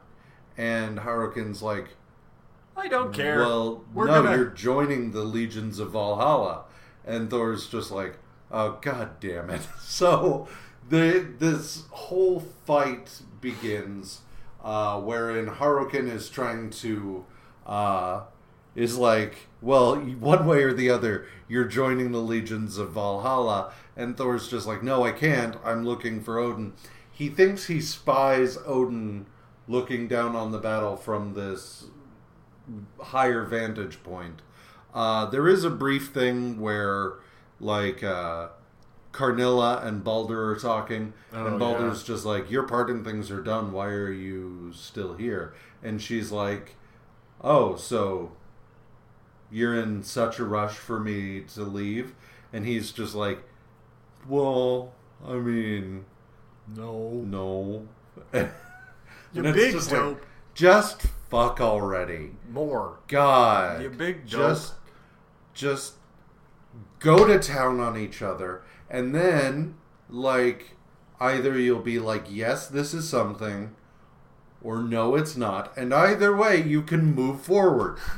But uh but yeah so they they they wind up using uh the the brave noble warriors of Valhalla decide to cheat and use a giant it's basically like uh It's a ballista yeah only turned the right way, and instead of the like spear it would be shooting, it's got a blunt end on the front of it. Yeah. and they hit Thor in the back with it, who you know, and he goes he goes down. yeah Um, but he's and they think they've killed him, which you're you guys are in for a world of hurt.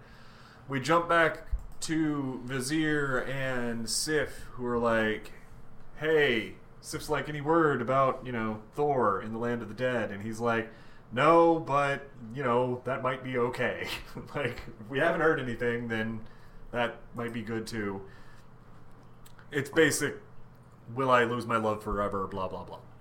yeah Thor wait Thor is playing dead at this point to try and like suss out who all's around him. He gets up and is like, "You son of a bitch! I cannot believe you hit me in the back." And he just wrecks everybody that's there. Hela arrives on the scene. She's clearly been sauntering. She th- this is this is a woman who was taking her time getting here. And she's like, "All right, everybody stop." And everybody does cuz she's ruler of this whole realm. And Thor's like, he's like, she's like, Thor, what the hell are you doing here? And he's like, I'm looking for Odin. Is he here? Or I'm looking for Odin. Is he here? And Hela's like, no. And he's like, liar. I saw someone up on the mountain behind you. And he's like, she's like, fine. I'm telling you the truth, but go look for yourself. If it'll, if that's the what it'll take. And he, he's like, it will. Blah. So he goes up the side and sees that it isn't Thor or it isn't Odin. It's Grumbar. gray-haired Grumbar. Yeah. Ooh, whoa! I The- don't know this guy. The thing about it is, so this is one of those you got to give him you got to give him credit. Um, that that um, this is apparently someone who is mentioned in passing uh, in Norse mythology. Uh, Grombar the Aged. Uh, but this is his first appearance in uh, in Thor. Um, and yeah, he he's he's not a he's not a major figure as far as I can tell whatsoever. He's just he's a he's listed among some people. Uh but yeah, so at the end of this, Thor is very disappointed and he's just like, okay, well, thanks. And Hela's like, yeah, bye. And Actually, uh, I think I feel like Hela's pretty cool in this. Hela, she's like, Hela is very. She's like. She's very "You're- measured." You're welcome to leave. Blah blah blah. I. So Harkin comes up afterward, and he's just kind of like, "What? What are you doing? You've been after Thor's soul for like so long. Like, why would you just let him stroll out of here?" And Hela is just like, "When I when I come for Thor's soul, and when I get it." It will be on my own circumstance or on on, on my own uh terms. Fuck. Uh and, and- sh- the Harkon's like, Harokin is like, hey, this seems uh, very merciful, and he's like, Hela's like, oh no, where he's going, we don't need roads. No, where he's going, it's going to be incredibly torment, tormentful, and that's not a word. I made that up. And uh, it's it's gonna get real bad. I don't. I am not envious of him at right Yeah. now. Uh, oh. Uh yeah so then we have uh nova number four is written by marv wolfman penciled by sal buscema inked by tom palmer colored by michelle wolfman and lettered by irving watanabe and denise wohl. Uh, nova is uh, flying to school. He's running late because he sucks. Um, and uh, he is he has some math test. Gets uh, gets close to school sees ginger walking and is about to be hit by a bus so he saves her and then rockets onto school changes and uh, is late anyway. is late not as late as he otherwise might have been i guess maybe Yeah. but still late so he sits down and uh, does his test um, meanwhile thor is uh, is headed to avengers mansion it is explained at this point that he's just like might as well check in with the avengers let them know what's going on as far as my thing and see if maybe they've heard anything Well, might Yeah, and also he's like, if I'm going to be tracking my father to the ends of the universe, uh, I should probably let them know that I might not be around. well of course he's al- he's already on hiatus from the avengers Yeah, anyway. but it, So- he's he's on hiatus, but he base he left instruction that like, if you need me, just call. Yeah. This is, I will be gone if you call. Yeah, true enough. So he notices a burning, burning building and goes to uh, help when this weird dude with like, I mean, he's got comic book black skin, which is to say, his skin is legitimately like black. He he uh, it it's hard to tell sometimes in comics whether somebody is supposed to have out and out black skin or if they're navy blue and there's shadows.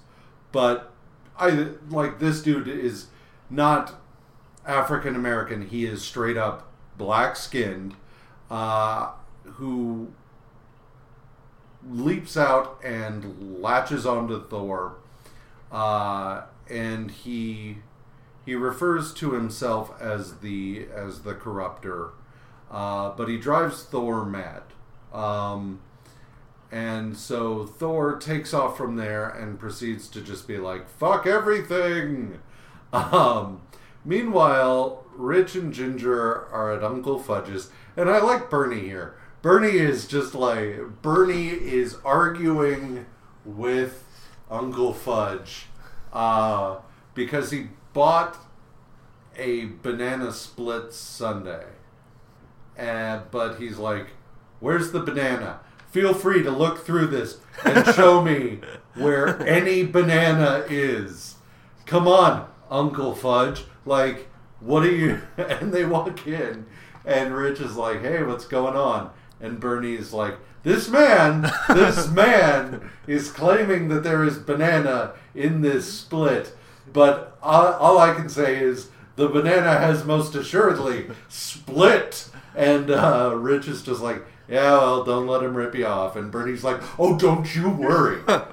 uh, but while they're there, Mike is being an asshole 'Cause- uh, because he's Mike. And Oh, and then We'll out of nowhere, we get a little bit of character development well, for yeah, we we get a little, we get a little because you know he's being a shithead to Rich because he's just like, "What'd you get on your math test, huh? You you mediocre piece of shit." And Rich is just like, "Whatever, man." Man, and so, you don't gotta. Why you gotta be busted? By, his girlfriend actually, Mike's girlfriend, who has a name, uh, turns to him and is I am like, sure she does. I could not. uh, Donna. Donna? Found it. Found it. Donna. Uh, he's like, why you gotta be a dick to him? Like, all the time. And he's like, you're too good to pick on him. And he's like, too good?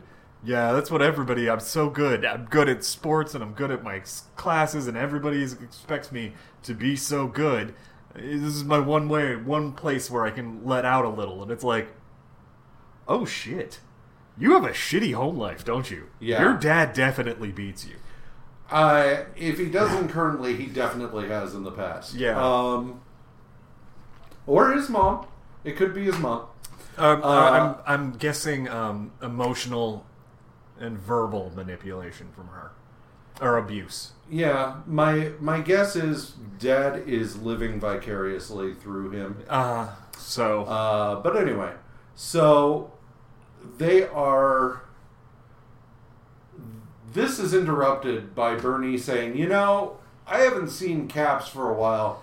I'm kind of starting to worry about him, and like, yeah, we should we need to check on him." And so they agree that they're going to go over and do so. Uh, on the way, on the one hand, I get that this is to move the story along. Like this is this is very much just to eh, bring Richard to where he needs to be. But Richard is kind of a dick here because he sees Thor flying overhead and he's like, "I want to meet Thor. Uh, I'll catch up with you guys later." They're like, And then he's just like, I'm gonna go meet Thor. and uh but Thor's crazy, and so they fight. Um and to his credit, Nova Nova doesn't get completely creamed in his own book this time. Uh you know, there's a there's a point at which uh he is Thor goes to hold him underwater and uh, you know the helmet automatically closes off and provides its own air supply and stuff like that. So uh, they are they are fighting, and in the course of this, the corruptor reverts back to human. Um, and the guy who his name is Jackson Day. He's a worker in some factory. He, in the course of the fire, he was exposed to chemicals that turned him into the corruptor. So, after he reverts back to human, though, his the hold over Thor, Dissipates. di- yeah, Um, and uh, but Nova as it does, realize. no, as it does, Thor kind of drops to his knees and like tries to shake it off, but Nova had already wound up and just fucking creams him. Uh, Thor lands on his back in a different zip code, and uh, Nova runs up and he's like, "Okay, are we doing? Are we still doing this? What's happening?" And Thor's like, "Whoa, wait a minute, what the? F- Hold on, okay." And he he reveals that he understood everything that, he, or he could watch everything that he was doing, but he didn't have any control. Right. Um, so he now he knows that you know he's not mad at Nova because blah blah blah. Um, and he's like, well, okay, we gotta, we probably ought to go find this guy, shouldn't we? Jackson returns home uh, long enough to like he receives a phone call from his wife and or girlfriend. It's at this point that we find out, you know, a bit more about him. Uh, I think this is the point at which we figure out his name uh, and stuff like that. But he basically tells her to go fuck herself and then hangs up and promptly turns back into the corruptor. Um, and so he uh, he changes he creates a a garment worthy of himself. Uh, thor and nova take off to go and find this dude um, and come into conflict with him again. Uh, they manage to avoid getting um, getting taken over. Uh, yeah, corrupted. it's right there. Yeah. Um, but the corruptor flees out to the street and uh, it starts touching random people and driving them mad, and then takes a woman hostage. Uh, and he tells he tells them, uh, "Walk away and let me escape, or shit's about to get real." Uh, so Thor is just like, well, I guess there's only one thing to do. At which point the Corruptor's like, haha, that's right, and lets her go. And Thor's like, you didn't wait to see what my decision was, idiot. And proceeds to, he slams Mjolnir down on the street, knocking him off balance. At which point Nova comes up and delivers the coup de grace. Uh, and Nova, Nova and Thor part as friends. Um, not a bad issue. Not a bad issue. I I, mean, this is this is the best so far. Um, I don't, I don't mind Nova if we're gonna treat it kind of a little camp, a little adventury. I'm okay with that. Let's let's do that. Um, yeah, I don't. The parts of this mostly, or the parts of this book so far that have been mostly annoying have been the rest of his life with with like minor um with minor like uh flashes of like his relationship with his brother. I like that. Um, the fact that he's completely oblivious to how into him Ginger is is both annoying and kind of fun at the same time. Uh, Mike suddenly being a goddamn character this week was like, whoa. Um, yeah. And Which is not which is not to say that the pressures that Mike is under excuse his behavior, but it's an added it's an added amount of depth. yeah, because Because up until Up now, Mike has just been a bully for the sake of being a bully. yeah, Whereas here, it's like, okay, it's not to say it's not to say it's okay to be Oh, a bully. no. but at least you understand why he's a bully yeah, you instead of just being a one-dimensional. dick. Yeah, I mean, that's kind of the way Flash had. It's just they're it's tighter than Flash Thompson. Yeah. right? Flash Thompson was a dick for being a dick's sake, and then that evolved over time. This was just like, and like you kind of figured out what his deal was. Whereas with this, it's like, okay, three issues in, Mike's annoying as hell. We got to give him something. Okay, we'll give him this, and that works. So Yeah. that's cool. Uh, so back to Thor.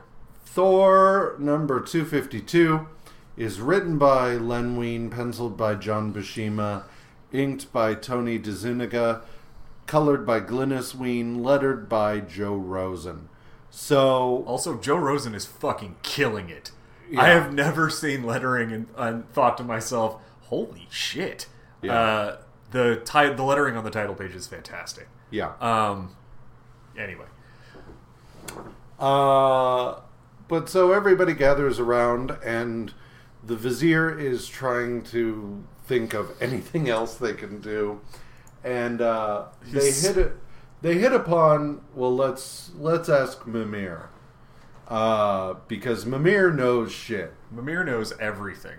uh, and everybody's just like, "Are we sure this is a good idea?" Like Mimir, Mimir doesn't just give out knowledge just because. Um, and they're like, well, whatever it takes, we've got to find Odin. So they get in contact with Mimir.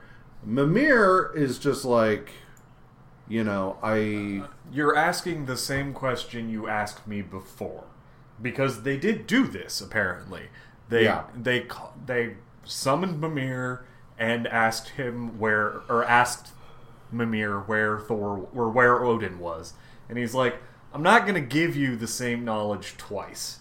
Yeah. And he's like, Thor's kind of argues it's different this time. He's probably not in the same place he was last time when you told us. And Mimir's like, I don't give a shit. You're you're asking the same question. That's boring to me. Uh, you have to bring me. In order to get this information, you need to bring me the eye, the bejeweled, the jeweled eye of this held hell dragon. Yeah, it guards the gates of the realm below, whatever the fuck that means. Uh, Yeah. So Thor is just like, okay, well, we got to do that. And so he sets off. Uh, he says his goodbyes Again. to to Sif. Thankfully, we're spared the inevitable, like, "Oh, come with you." No, no, no. On and on and on. So he gets to the realm below, gets to the gates. There's the dragon. He goes to uh, to Attack. fight it Yeah. and take its eye when suddenly Ulik is there. And it turns out Ulik is after the same thing he is. Uh, so they start battling, and in the in the course of things, You, you find out that Ulik. So the kingdom of the trolls is under attack from some outside force, and Ulik has come because it is the only thing that will save his people. Uh, Thor notes this, but he and Ulik are have such a history that they can't not fight. So they have a knockdown, drag out battle, um, which the the issue culminates with them earlier in the issue to get to the dragon he had walked over this yawning pit of fire right because you have to and on a bridge made of stone or a narrow bridge made of stone and uh, that it's actually pretty rad that Yeah. they're bashing on each other. Uh, Ulik's got a mace and Thor's hammer, and they're beating the shit out of each other as the flames leap up around the side of the bridge. Um, finally, Ulik manages to catch Thor when he's not well footed and kick him into the pit yeah, um, um, has seemingly, and then stands and is like, "I beat Thor." I've, I've never seen him swing his hammer around his head and use it to fly before, so clearly I have won. yeah. Uh, we then get a a Tales of Asgard. I always liked Tales of Asgard. It's a nice little whatever. Uh, this takes place right after Thor is able to lift Mjolnir, uh, and so he is now he is now you know young but not a kid, but nor is he necessarily a man. Uh, but so he is out riding and like swelling with pride over the fact that he is now worthy to wield Mjolnir, when he crosses the path of a storm giant, and uh, they Thor blusters a bit, bluster. Uh, you know, calls up a whirlwind. Um, but this dude's a storm giant. He is not impressed by any of this. So they uh, they spar verbally a little bit. The the storm giant throws a boulder and knocks Thor from his horse, and then stands on Mjolnir. Uh, at which point Thor is just like, uh, "That's fine. I'll fight you barehanded. I don't even give a shit." But then he starts sinking into the ground. because the storm giant actually grew up with dwarves who know spells to control stone.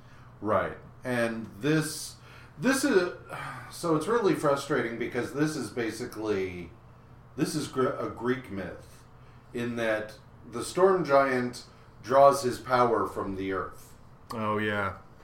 And as we will find out next time, separate him from the earth and he can be defeated blah blah blah. Anyway, Thor number 253 is colored by Marie Severin and uh, lettered by Pat Condoy. Did I do the creative team on Tales of Asgard? I don't think so. I did not. I'm sorry. Uh, the Tales of Asgard was written by David Kraft, penciled and inked by Pablo Marcos, colored by Glynis Wein, and lettered by John Costanza. So Thor 253, uh, Ulik go moves toward the dragon, thinking that Thor is dead. Thor, of course, uh, uses his uh, hammer to divert his fall and fly back up. Ulik is able to defeat the dragon and pry the eye from it, uh, at which point he and Thor battle. Um, they they kind of trash the uh, the the narrow bridge a bit, uh, in the course of which Ulik drops the stone, and Thor's like, "Well, shit, we can't have that." So he throws Mjolnir, which diverts the fall of the stone twice in one issue. Uh, and so it's at this point Thor is able to be like, wait a minute, wait a minute, wait a minute, and talks to Ulik. He's like because they're they're separate. They're on the bridge, but they're separated by a gap. Yeah. And so like he's like, okay, wait, everybody, fucking chill. I have what I want, but but I'm not just gonna leave you. What were you saying about your whole people being threatened by an outside force? Right. And Ulik's like, I fucking hate you so much, but let me tell you about a thing we kind of fucked up. Um, and he tells him the story that the trolls, who, you know, they live underground, were digging. And They dug too deep. they dug too deep and uh, accidentally released some sort of goddamn cosmic horror. Trogg. Well, yeah. Uh, Yeah, Trogg.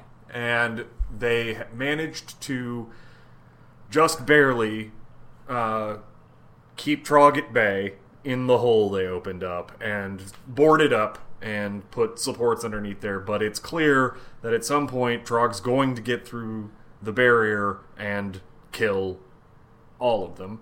and the only way, the only way to stop it is with the ruby eye. So Thor agrees to come to the kingdom of the trolls. Uh, the king of the trolls is just like, "What the fuck are you doing?" And Ulik's like, "Look, it's cool." He says He's- he's going to help. He says he's going to help. And As they're the talking- Garadur, or it's yeah, it's Garo, Garodur. He's like, I swear to God, fine, but I swear to God, if he fucks if he fucks up any shit while he's here, it's all on you. Yeah. That means you get kicked out again. Yeah. And it looks like okay, I got it. Um, they go to the door, and um, Trogg is battering away at the barrier. And as they arrive, one of the supports fails. Trogg is uh, released himself. And- Trogg Trogg is pasty and ill-tempered, uh, like your average comic skater. Yeah. Uh, and uh, they they do their best to to waylay him, but there's no. It's not going to work. Um, Trogg is too strong. Ulik is able to force him somewhat back through the hole, uh, but it's only a matter of time until Trogg forces his way back out. So Thor uses his uses the ruby and seals the portal to Trogg's realm. Uh, so the And then the trolls are saved, but then like Ulik and all the rest start mocking Thor like assholes, and uh, yeah, he, they they actually troll. Yeah, They troll him because they're like, "Aha, you lost the only way that you were gonna be able to find Odin. You suck." And Yeah. Thor's like, "You don't have to be dicks. I could just help you." S- Fine, whatever. I'm going home. yeah. Well, he's just like you know, the next time we meet, I'm gonna remember this moment, and uh, so yeah. So then we have the weapon and the warrior part two. Thor is able to fight his way back uh, from being swallowed by whatever. He and the storm giant rage and rage and rage. Thor separates him from the ground. Uh, they reach an impasse. Uh, Like in the middle of their fight, they both start laughing, and then they just part ways as friends. Yep. It's very sweet. Yep. Anyway, uh, Thor number 254 is a reprint of uh, Thor number 159, which uh, it's been a while. So it is Thor number 159 is where we find the, the truth of what Don Blake is. Um, that he was created by Odin to teach Thor humility and so on and so forth. Uh, it touches upon Thor's first appearance, uh, which does have a relation to the next issue. So, uh, Thor number 255 is penciled by Tony DeZuniga, colored by Glynis Wein, and lettered by Irving Watanabe. What I will say is there is a panel uh, that I'm not gonna lie, Thor looks like a thumb. Uh, it is. Uh, where is it? It is go. Go. Uh, right there. Thor. Thor straight up looks like a thumb. This one. Yeah, and. Uh, Yeah. it's it's bad. But so Thor Thor returns to Asgard and he's kicking himself and you know All the others are like, you know, don't worry about it. It's fine. Um, I'm sure it'll be okay. Um, you, you. It actually sounds like you did a really uh, noble thing, even though, fuck the trolls. And they're like, yeah, Yeah. but I don't know. This sucks. Um, so eventually, Thor's like, well. I guess we better call up Mimir again and tell him that I'm not going to be able to get him the ruby that he demanded. And uh, so they do that, right? Am I, I'm not skipping anything. no no Uh, Mimir shows up and he's like, ah, "I've been I've been expecting your summons." And he's like, Thor's like, "I'm sorry, man. We lost the ruby. I used it to help the fucking trolls, and then they were dicks." And he's like, "Yeah, I know. I, that's what I, I did that on purpose. You were supposed to go help the trolls, and there was no way in hell you were going to go do it unless I told you that." yeah So, good job. That was the play. Um, so Mimir's like, okay, um, having held up your end of the bargain, I will give you something. And they, he shows Thor the Doomsday Star, uh, which is where they should start to look for Odin. Everyone's like, great, where is it located? Oh shit, he's gone. So Mir leaves before he gives him any real information other than the Doomsday Star. Uh, and he's like, Well, alright, I'm going, and uh, everybody's coming with me, so this is great. So they all, except for Bal- Balder, also offers to stay, but Thor's like, actually, one of us ought to stick around, and it should probably be you. Um, and Thor and Balder's like, all right, cool. That sucks. I, I wanted to go, but yeah, you're right. They get in a Starjammer, and which is a longboat that flies in space, and uh, not the Starjammers. Made me think of Corsair, and I was mad. Uh, not what's his name? Summers. Yeah, Oh shit! What is his first name? Christopher. Christopher, not Christopher Summers. Uh, they fly out and are searching for this Dark Star. No, it's not Dark Star.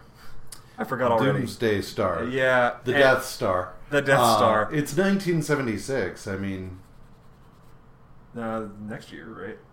that's true. I mean, they they may be about getting ready to launch the uh, Star Wars comic, though. I don't know.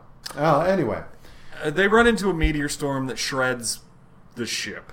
Uh, is the quick way to do it, forcing them to land on an asteroid uh, where they find an abandoned ship and a statues to what they believe must have been the lost crew of the ship they're inside, or they find.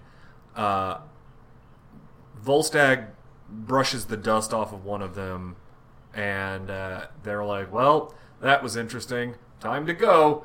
Uh, so they start heading back to the ship to make repairs. Meanwhile, the statues come to life. Um, it's Kronan's. it's Kronan's, and one of them blasts the other one. Or one of them pulls a weapon and blasts one of them, and uh, then they're all like, "All right, fuck that. It's time to go."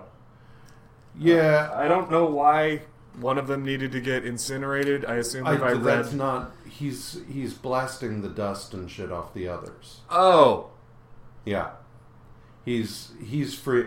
So they were covered over with crap, and Volstagg like brushed some of it off, which caused the rest to fall off this one Kronan, and he then uses his sidearm to clear off what's on the others. oh, Uh, if you are not familiar, like if you've never read the first appearance of Thor or Planet Hulk, Kronans are Korg from Thor Ragnarok is a Kronan. Um, so yeah, but uh, they they proceed to attack uh, the Asgardians. because they've been stuck on this asteroid after their ship died because of complications with their first meeting with Thor. They put themselves into a hibernative state, um, and to wait until somebody found them. This is them. It's just happened. The craziest coincidence that it's actually uh, Thor. He. Uh, so they're like, "Hey, we're taking your ship," and Thor's like, "No, uh, thank you." So everybody fights a, a It seems like it seems like there's a way around this. Literally, all they have to say is, "We will give you a ride." yeah, to civilization. Like we have somewhere to be. We can drop you on the way to some place that you can find your way back to your people. End of story. But everybody's just so busy being assholes uh, that they just fight. One of the Kronans goes back to their ship and uses part of their engine, which is now no longer able to be repaired, but he like rips out a part that still works and uses it basically as a gravity gun to uh, cause uh, the Asgardians to not be able to get up.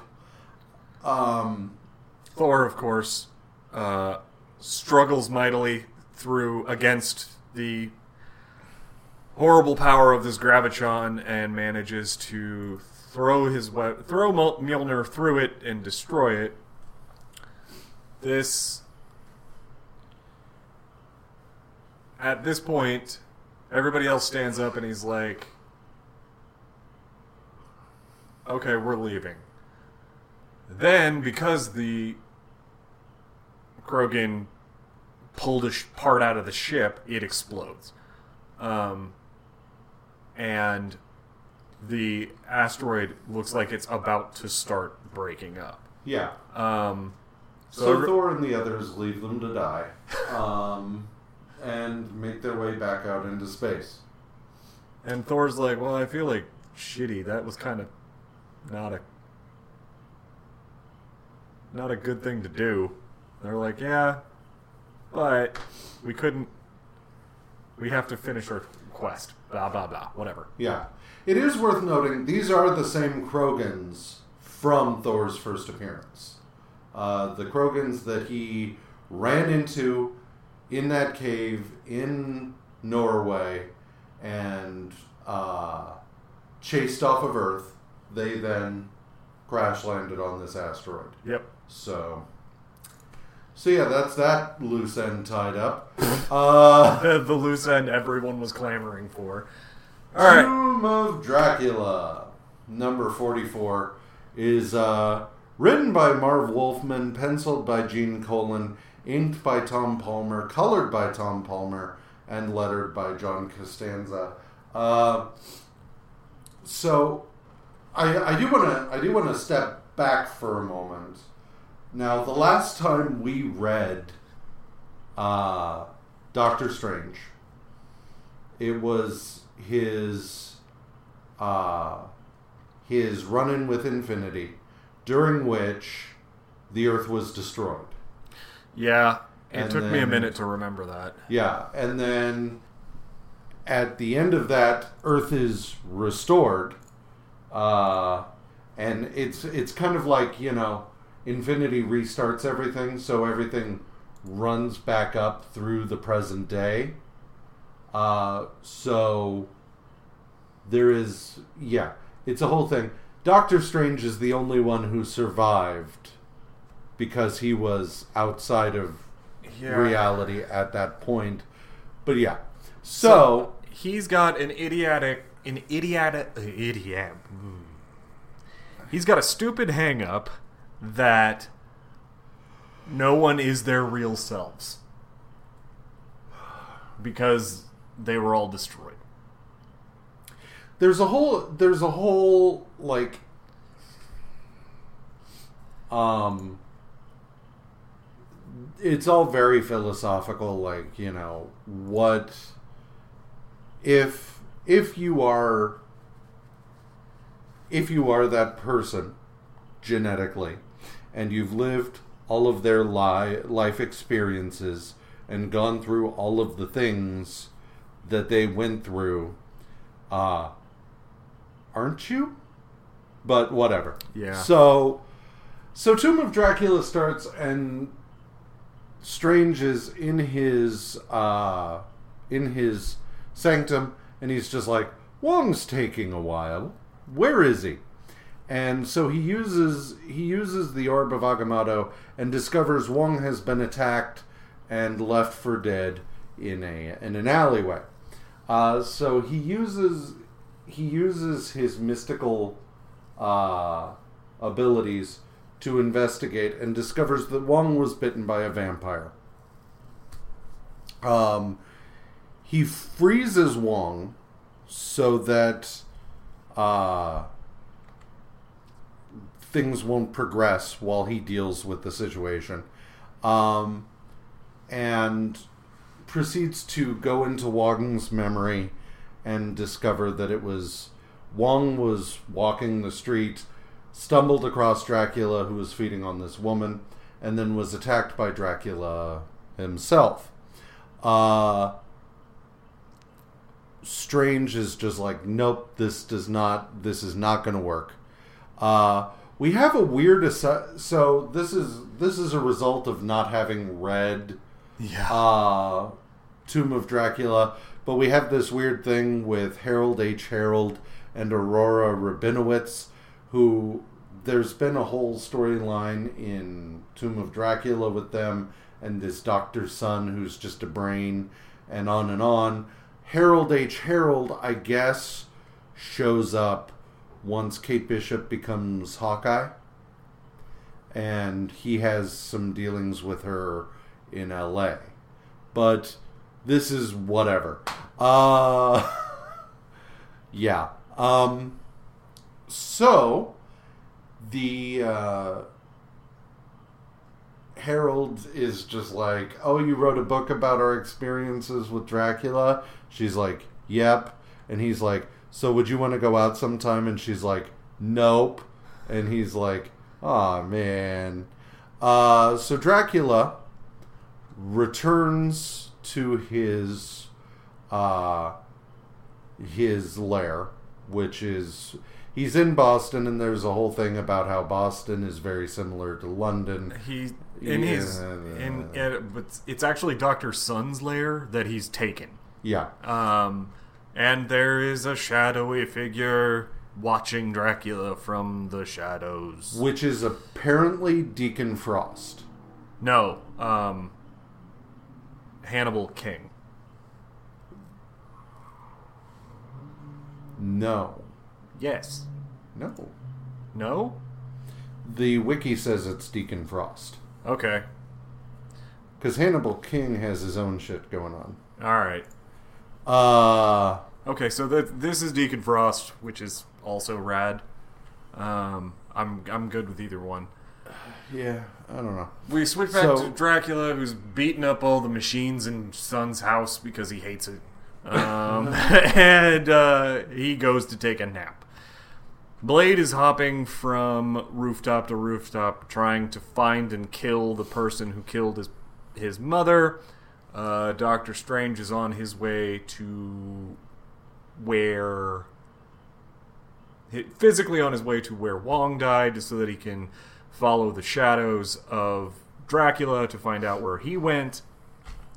And he starts following to Dracula's lair. Dracula wakes up and realizes that he's a, that somebody else is in the house.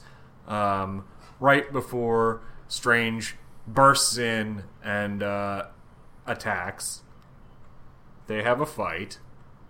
Uh, Strange tries to bond him with the normal crimson bands of Cyttorak and such, and Dracula's like, "Motherfucker!" I turn into mist and just vanishes. Yeah. Um, and at that point, he, he spins around, and Dracula's there,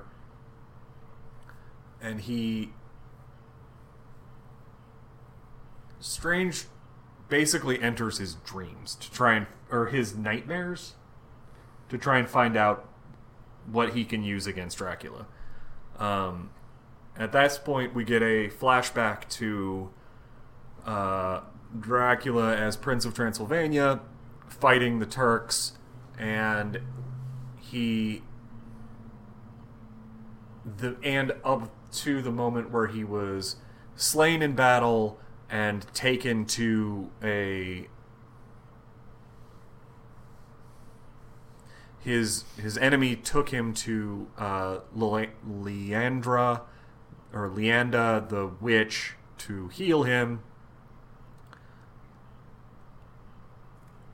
but the witch uh, lets him get bit by the by a vampire, and he's that's how he became the vampire. This was not a particularly happy memory for Dracula, and he did not want to remember it. Um, in the end, Dracula gets gets one over on Strange and uh, bites him, killing him and in three days, uh, he will rise as one of Dracula's minions. right. Oh, uh, yeah. Epilogue is Blade enters an apartment as a person arrives home that he knows is a vampire, um, and he jumps in. I'm here to kill you because you killed my mom. And he's like, "Wait, who are you? You're not and it's, it's his name is Hannibal King, which Yeah. is Ryan Reynolds' character from Blade Trinity. Yeah, the the thing is, so there is. What did I accidentally do? I don't know. Oh, that's why. God damn it. I was trying to see because the dude who the dude the dude who was hanging around uh where vampire or where Dracula was had kind of white hair and a beard Yeah. whereas Hannibal King is shown clean shaven and but yeah everything I can see says that's Deacon Frost Okay. Uh, and it's actually so the reason for the Blade appearance at the end of this issue is that Blade had been tracking the vampire who killed his mother, which was Deacon Frost, and in so doing happened across Hannibal King, who was created by Deacon Frost. Like he he was made a vampire by Deacon Frost. The two then team up, blah blah blah, whatever. Doctor Strange, number fourteen, uh, is written by Steve Englehart, penciled by Gene Colan, inked by Tom Palmer, colored by Tom Palmer, and lettered by John Costanza. So, having having drained Strange, uh, Dracula tosses him in a basement. Um, so when before he before he fed on Strange, Dracula had used his hypnotic abilities.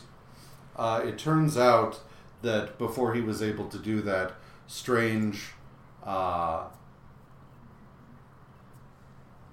left his body in his astral form.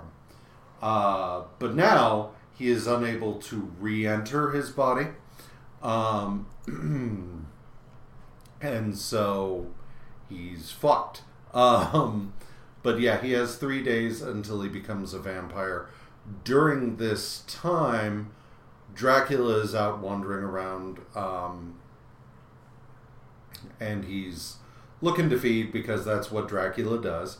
Uh, when he starts being, he starts being inundated by other, uh, other figures from his past, including Doctor Sun, uh, and stuff like that. Um, and uh, he thinks he thinks that Doctor Sun is responsible for his seeing this brain. Uh, but he returns to the he returns to Doctor Sun's lair and discovers that there's nothing that could be causing it. Uh, so he checks on Doctor Strange's body, and no, Strange is very much still dead. Um, and he starts raging. Uh, but then he goes to check on Wong. Um, Who died three nights ago? So it's his tur it's his time to rise. Yeah. But and it's a little unclear. Apparently, at some point, Strange had brought Wong to Yeah. the Sanctum Sanctorum, so he, Wong isn't there. Uh, as he discovers this, he's also beset by a vision of Maria, uh, who unquestionably must be some former lover, and It was his wife. it was his wife. Okay, Yeah. and he recoils at the sight of her because he knows she's dead, um, and basically he causes a big scene because he's fighting nothing. Like, Yeah. but he's very loud about it. And so even though he's in an alley, a whole bunch of people are like, uh, hey man, are you alright? And he's like, "Ah, go away. My business is with her. And they can't see her. So he vampires up and, or bat, bat wings up and flies out after the spirit of that he's, or this vision that he's having. They go out over the ocean, far, far, far away, and it isn't until then that Strange's astral form he reveals himself. But by this time, they're so far out, the sun is starting to come up, and he's going to have to use all of his energy to get back to shore before the sun comes up, which he manages to do. Three days later, he goes and opens the well, the next night because it has been Yeah. it's been two at at the point at which Strange nearly gets him baked. It's been two nights since Strange was Right. bitten. So that the following night, Dracula returns to the uh, the lair, finds Strange transformed into a vampire. Strange is now able to re-enter his body. They fight. Uh, there's a stake involved, but it breaks, and then uh, Strange is able to summon a crucifix, which burns Dracula seemingly to death. Uh, once that's done, Doctor Strange uses his magic to bring Wong to him. Uh, and this is the thing I don't understand. He casts a spell which makes them both human again. And it's like, then why has nobody done that, like, a thousand times over? Every time there's vampires, somebody should just call up Doctor Strange and be like, hey, Steven, We what's got, up? We got vampires. That's cool. Yeah. No, she's fine. She says hi. Hey, listen, we have a vampire situation. Could you maybe pop over and and then he shows up and he's just like wibbly wibbly woo and then no more vampire. Like vampires you live in a world where there is a spell that can completely free someone from being a vampire why would you just not use that? Why are there still vampires? Anyway, uh, so that brings us to Doctor Strange number 15. Same creative team. Uh, Strange. Strange is at a building fire, and uh, Observing. He shows up and people are just like, "Whoa, a dude in a cape," and then he's just like, "Wibbly wibbly woo," and then suddenly they're just like, "Oh, I thought you were wearing a cape. That's weird. I must be, I must be imagining things. The fire, the heat is creating a whatever." So a woman like jumps out of the building, uh, and he creates an awning beneath her, which saves her life. And everybody's just like, "Huh? I could have sworn there was no awning there." But he leaves, and this dude is like watching, and is yeah. So Strange gets back home. Uh, he is wigging out about uh, stuff. Meanwhile, Wong has a run in with a couple of Asian dudes who are just. Uh, there's a whole, like, uh, you know. Um, Yeah, I couldn't remember what this is called. What? Where they're trying to make him feel guilty for working for. Yeah, it's white man. basically like, you know. Why you why you working for a white dude? And he's like, the culture I come from values wisdom. Like that's Yeah. all there is to it. And they're just like, whatever, Twinkie, and on and on and on. Yeah. I, it's a it's an odd, incongruous thing, and I I don't really like it. it's. I mean, yeah, I don't know.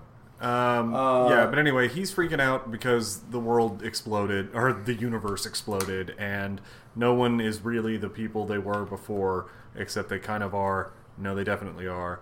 How is he going to tell this to Clea? Oh no. Um, Clea comes in and is like, "Hey, are you being weird?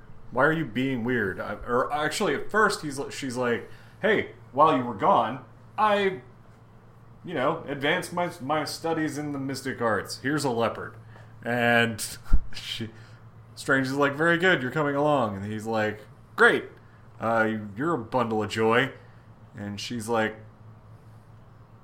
basically, she knows something's up by the Yeah. end of this because he's acting too fucking he's being weird. weird. Yeah. Uh, there's a knock at the door. Wong has not yet returned, so Strange goes to answer it. At which point, this dude who's been following him is just like, "Hey, I know what you are," and uh, he's like, "I wanna, I wanna learn." And Strange is just like, "Uh, that's not, that's not what I do, bro." And so the guy's like, "Okay," and like takes out a knife and slits his own throat. Uh, so Strange, um, Strange is like, oh shit, uh, starts trying to like do something about this. Wong arrives home. They carry this dude upstairs. Um, his name is James Mandarin. Uh, Strange treats the the the gash. Uh, meanwhile, um, Fife and uh, Ra, what's his name? Rama Uh, Rama Khalif. Rama Khalif, who have been crashing with Strange, come in and they're just like, "What's all the hubbub?" And uh, Strange is like, "Oh yeah, you're here." And uh, Mandarin What he says is, "What's the row, Doctor? Rama Khalif and I were roused from our beds, so we we were roused from our beds and then dressed in vests and sh- and jackets, Yeah, um, like you do. like you do. You, this, mean- these are your pajamas, sure." Uh, he takes Mandarin, this guy, treats his wound, and is like, and puts him to sleep essentially. Yeah, Mandarin. Mandarin is just like, I knew you were the real deal, and uh, whatever. But so Doctor Strange uh, goes to uh, attempt to contact the Ancient One to find out how he should deal with all of this shit when he is attacked by creatures of the in between. And so he's just like, okay, not going to do that. and uh, he goes, um, he goes upstairs and he's like trying to find some fucking peace in this house. Uh, when he is, he he is approached. Well, so Wong and Clea have a talk, and Clea's like, "What's going on?" And Wong's like, "I don't presume to know." Uh, Doctor Strange goes up to the roof, at which point Lord Fife and Rama Ramakrishna or whatever, um, Ramakrishna, Ramakrishna, I don't know, Rama Rama, Rama Khalif. Rama Khalif, whatever.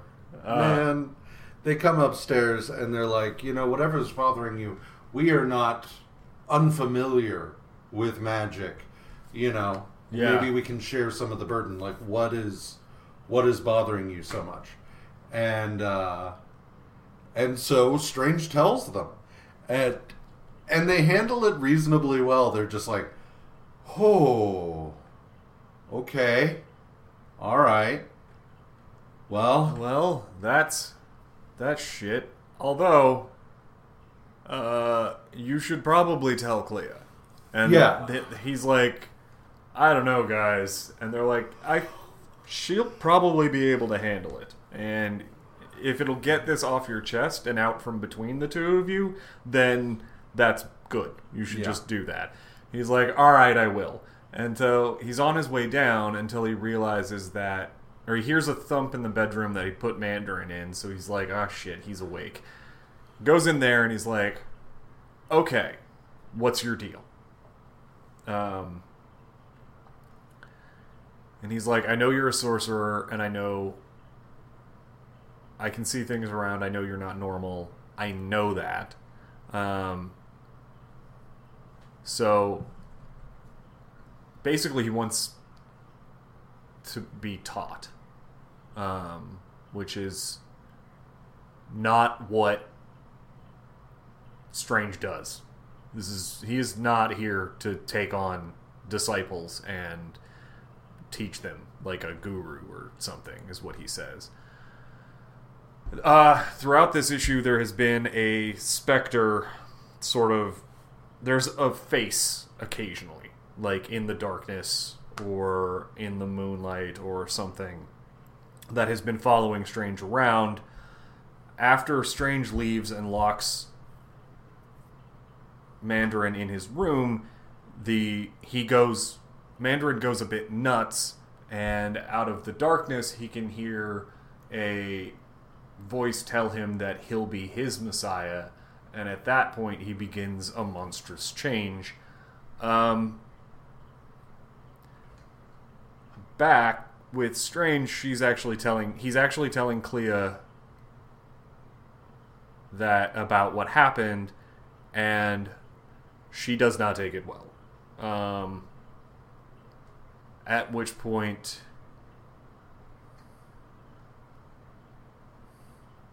Mandarin bursts in and he's now been possessed. by Satan, Ostensibly, yes. Um, and they're all transported away. they all teleport away, and Wong's just like, huh. Oh, you fucked up the rug. Yeah. So, I mean, it's kind of it's a little weird to end in the middle of the story, well, but oh well. it just it it had to work out that way. yeah. Top five. Top five.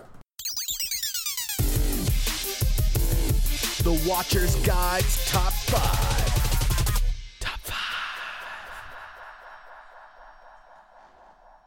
Number five for me.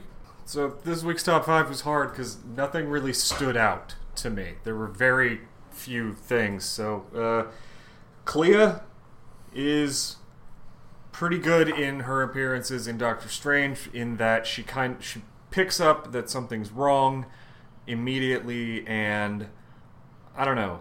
Clea usually Clea could come off really, really, really annoying and slow sometimes, but I actually liked her in this story.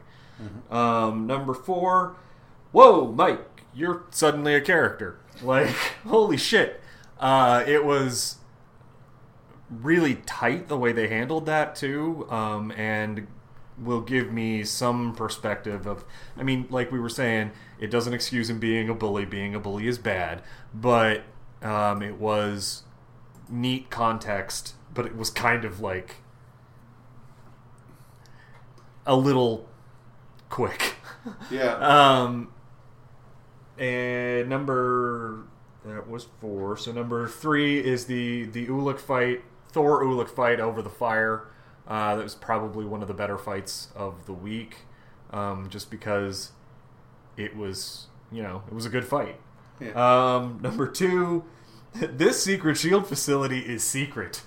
Um, and number one, uh, Spider Woman drops a jet on a Hydra base because that was rad. Yeah. I mean, not only the character parts, it was, yeah, it was cool. I liked it.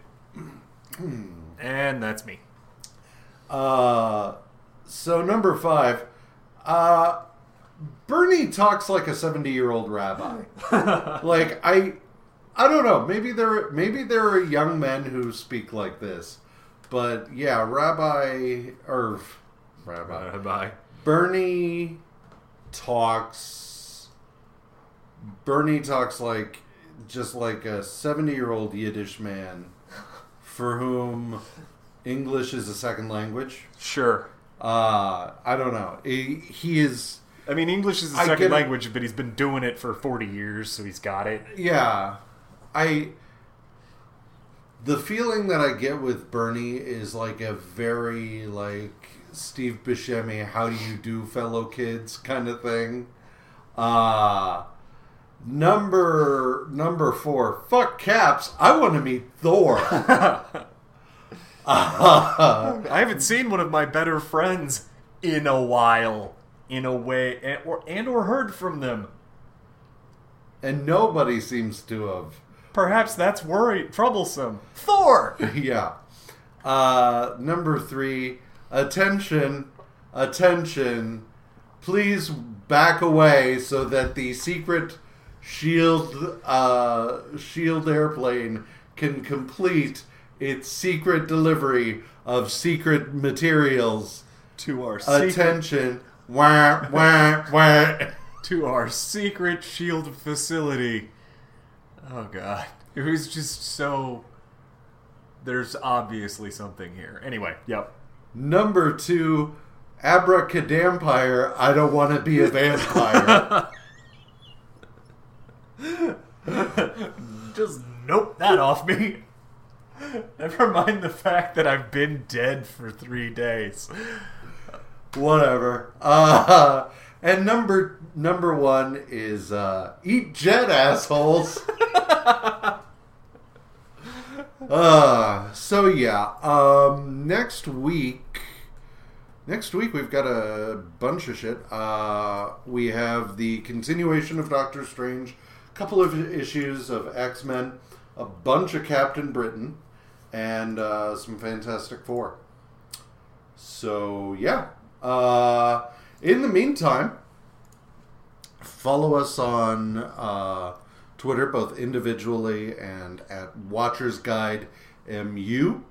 Uh, like us on Facebook. Uh, email us at watchersguide at gmail.com or visit our website at watchersguide.com. That is it for us. Have a marvelous week. Bye.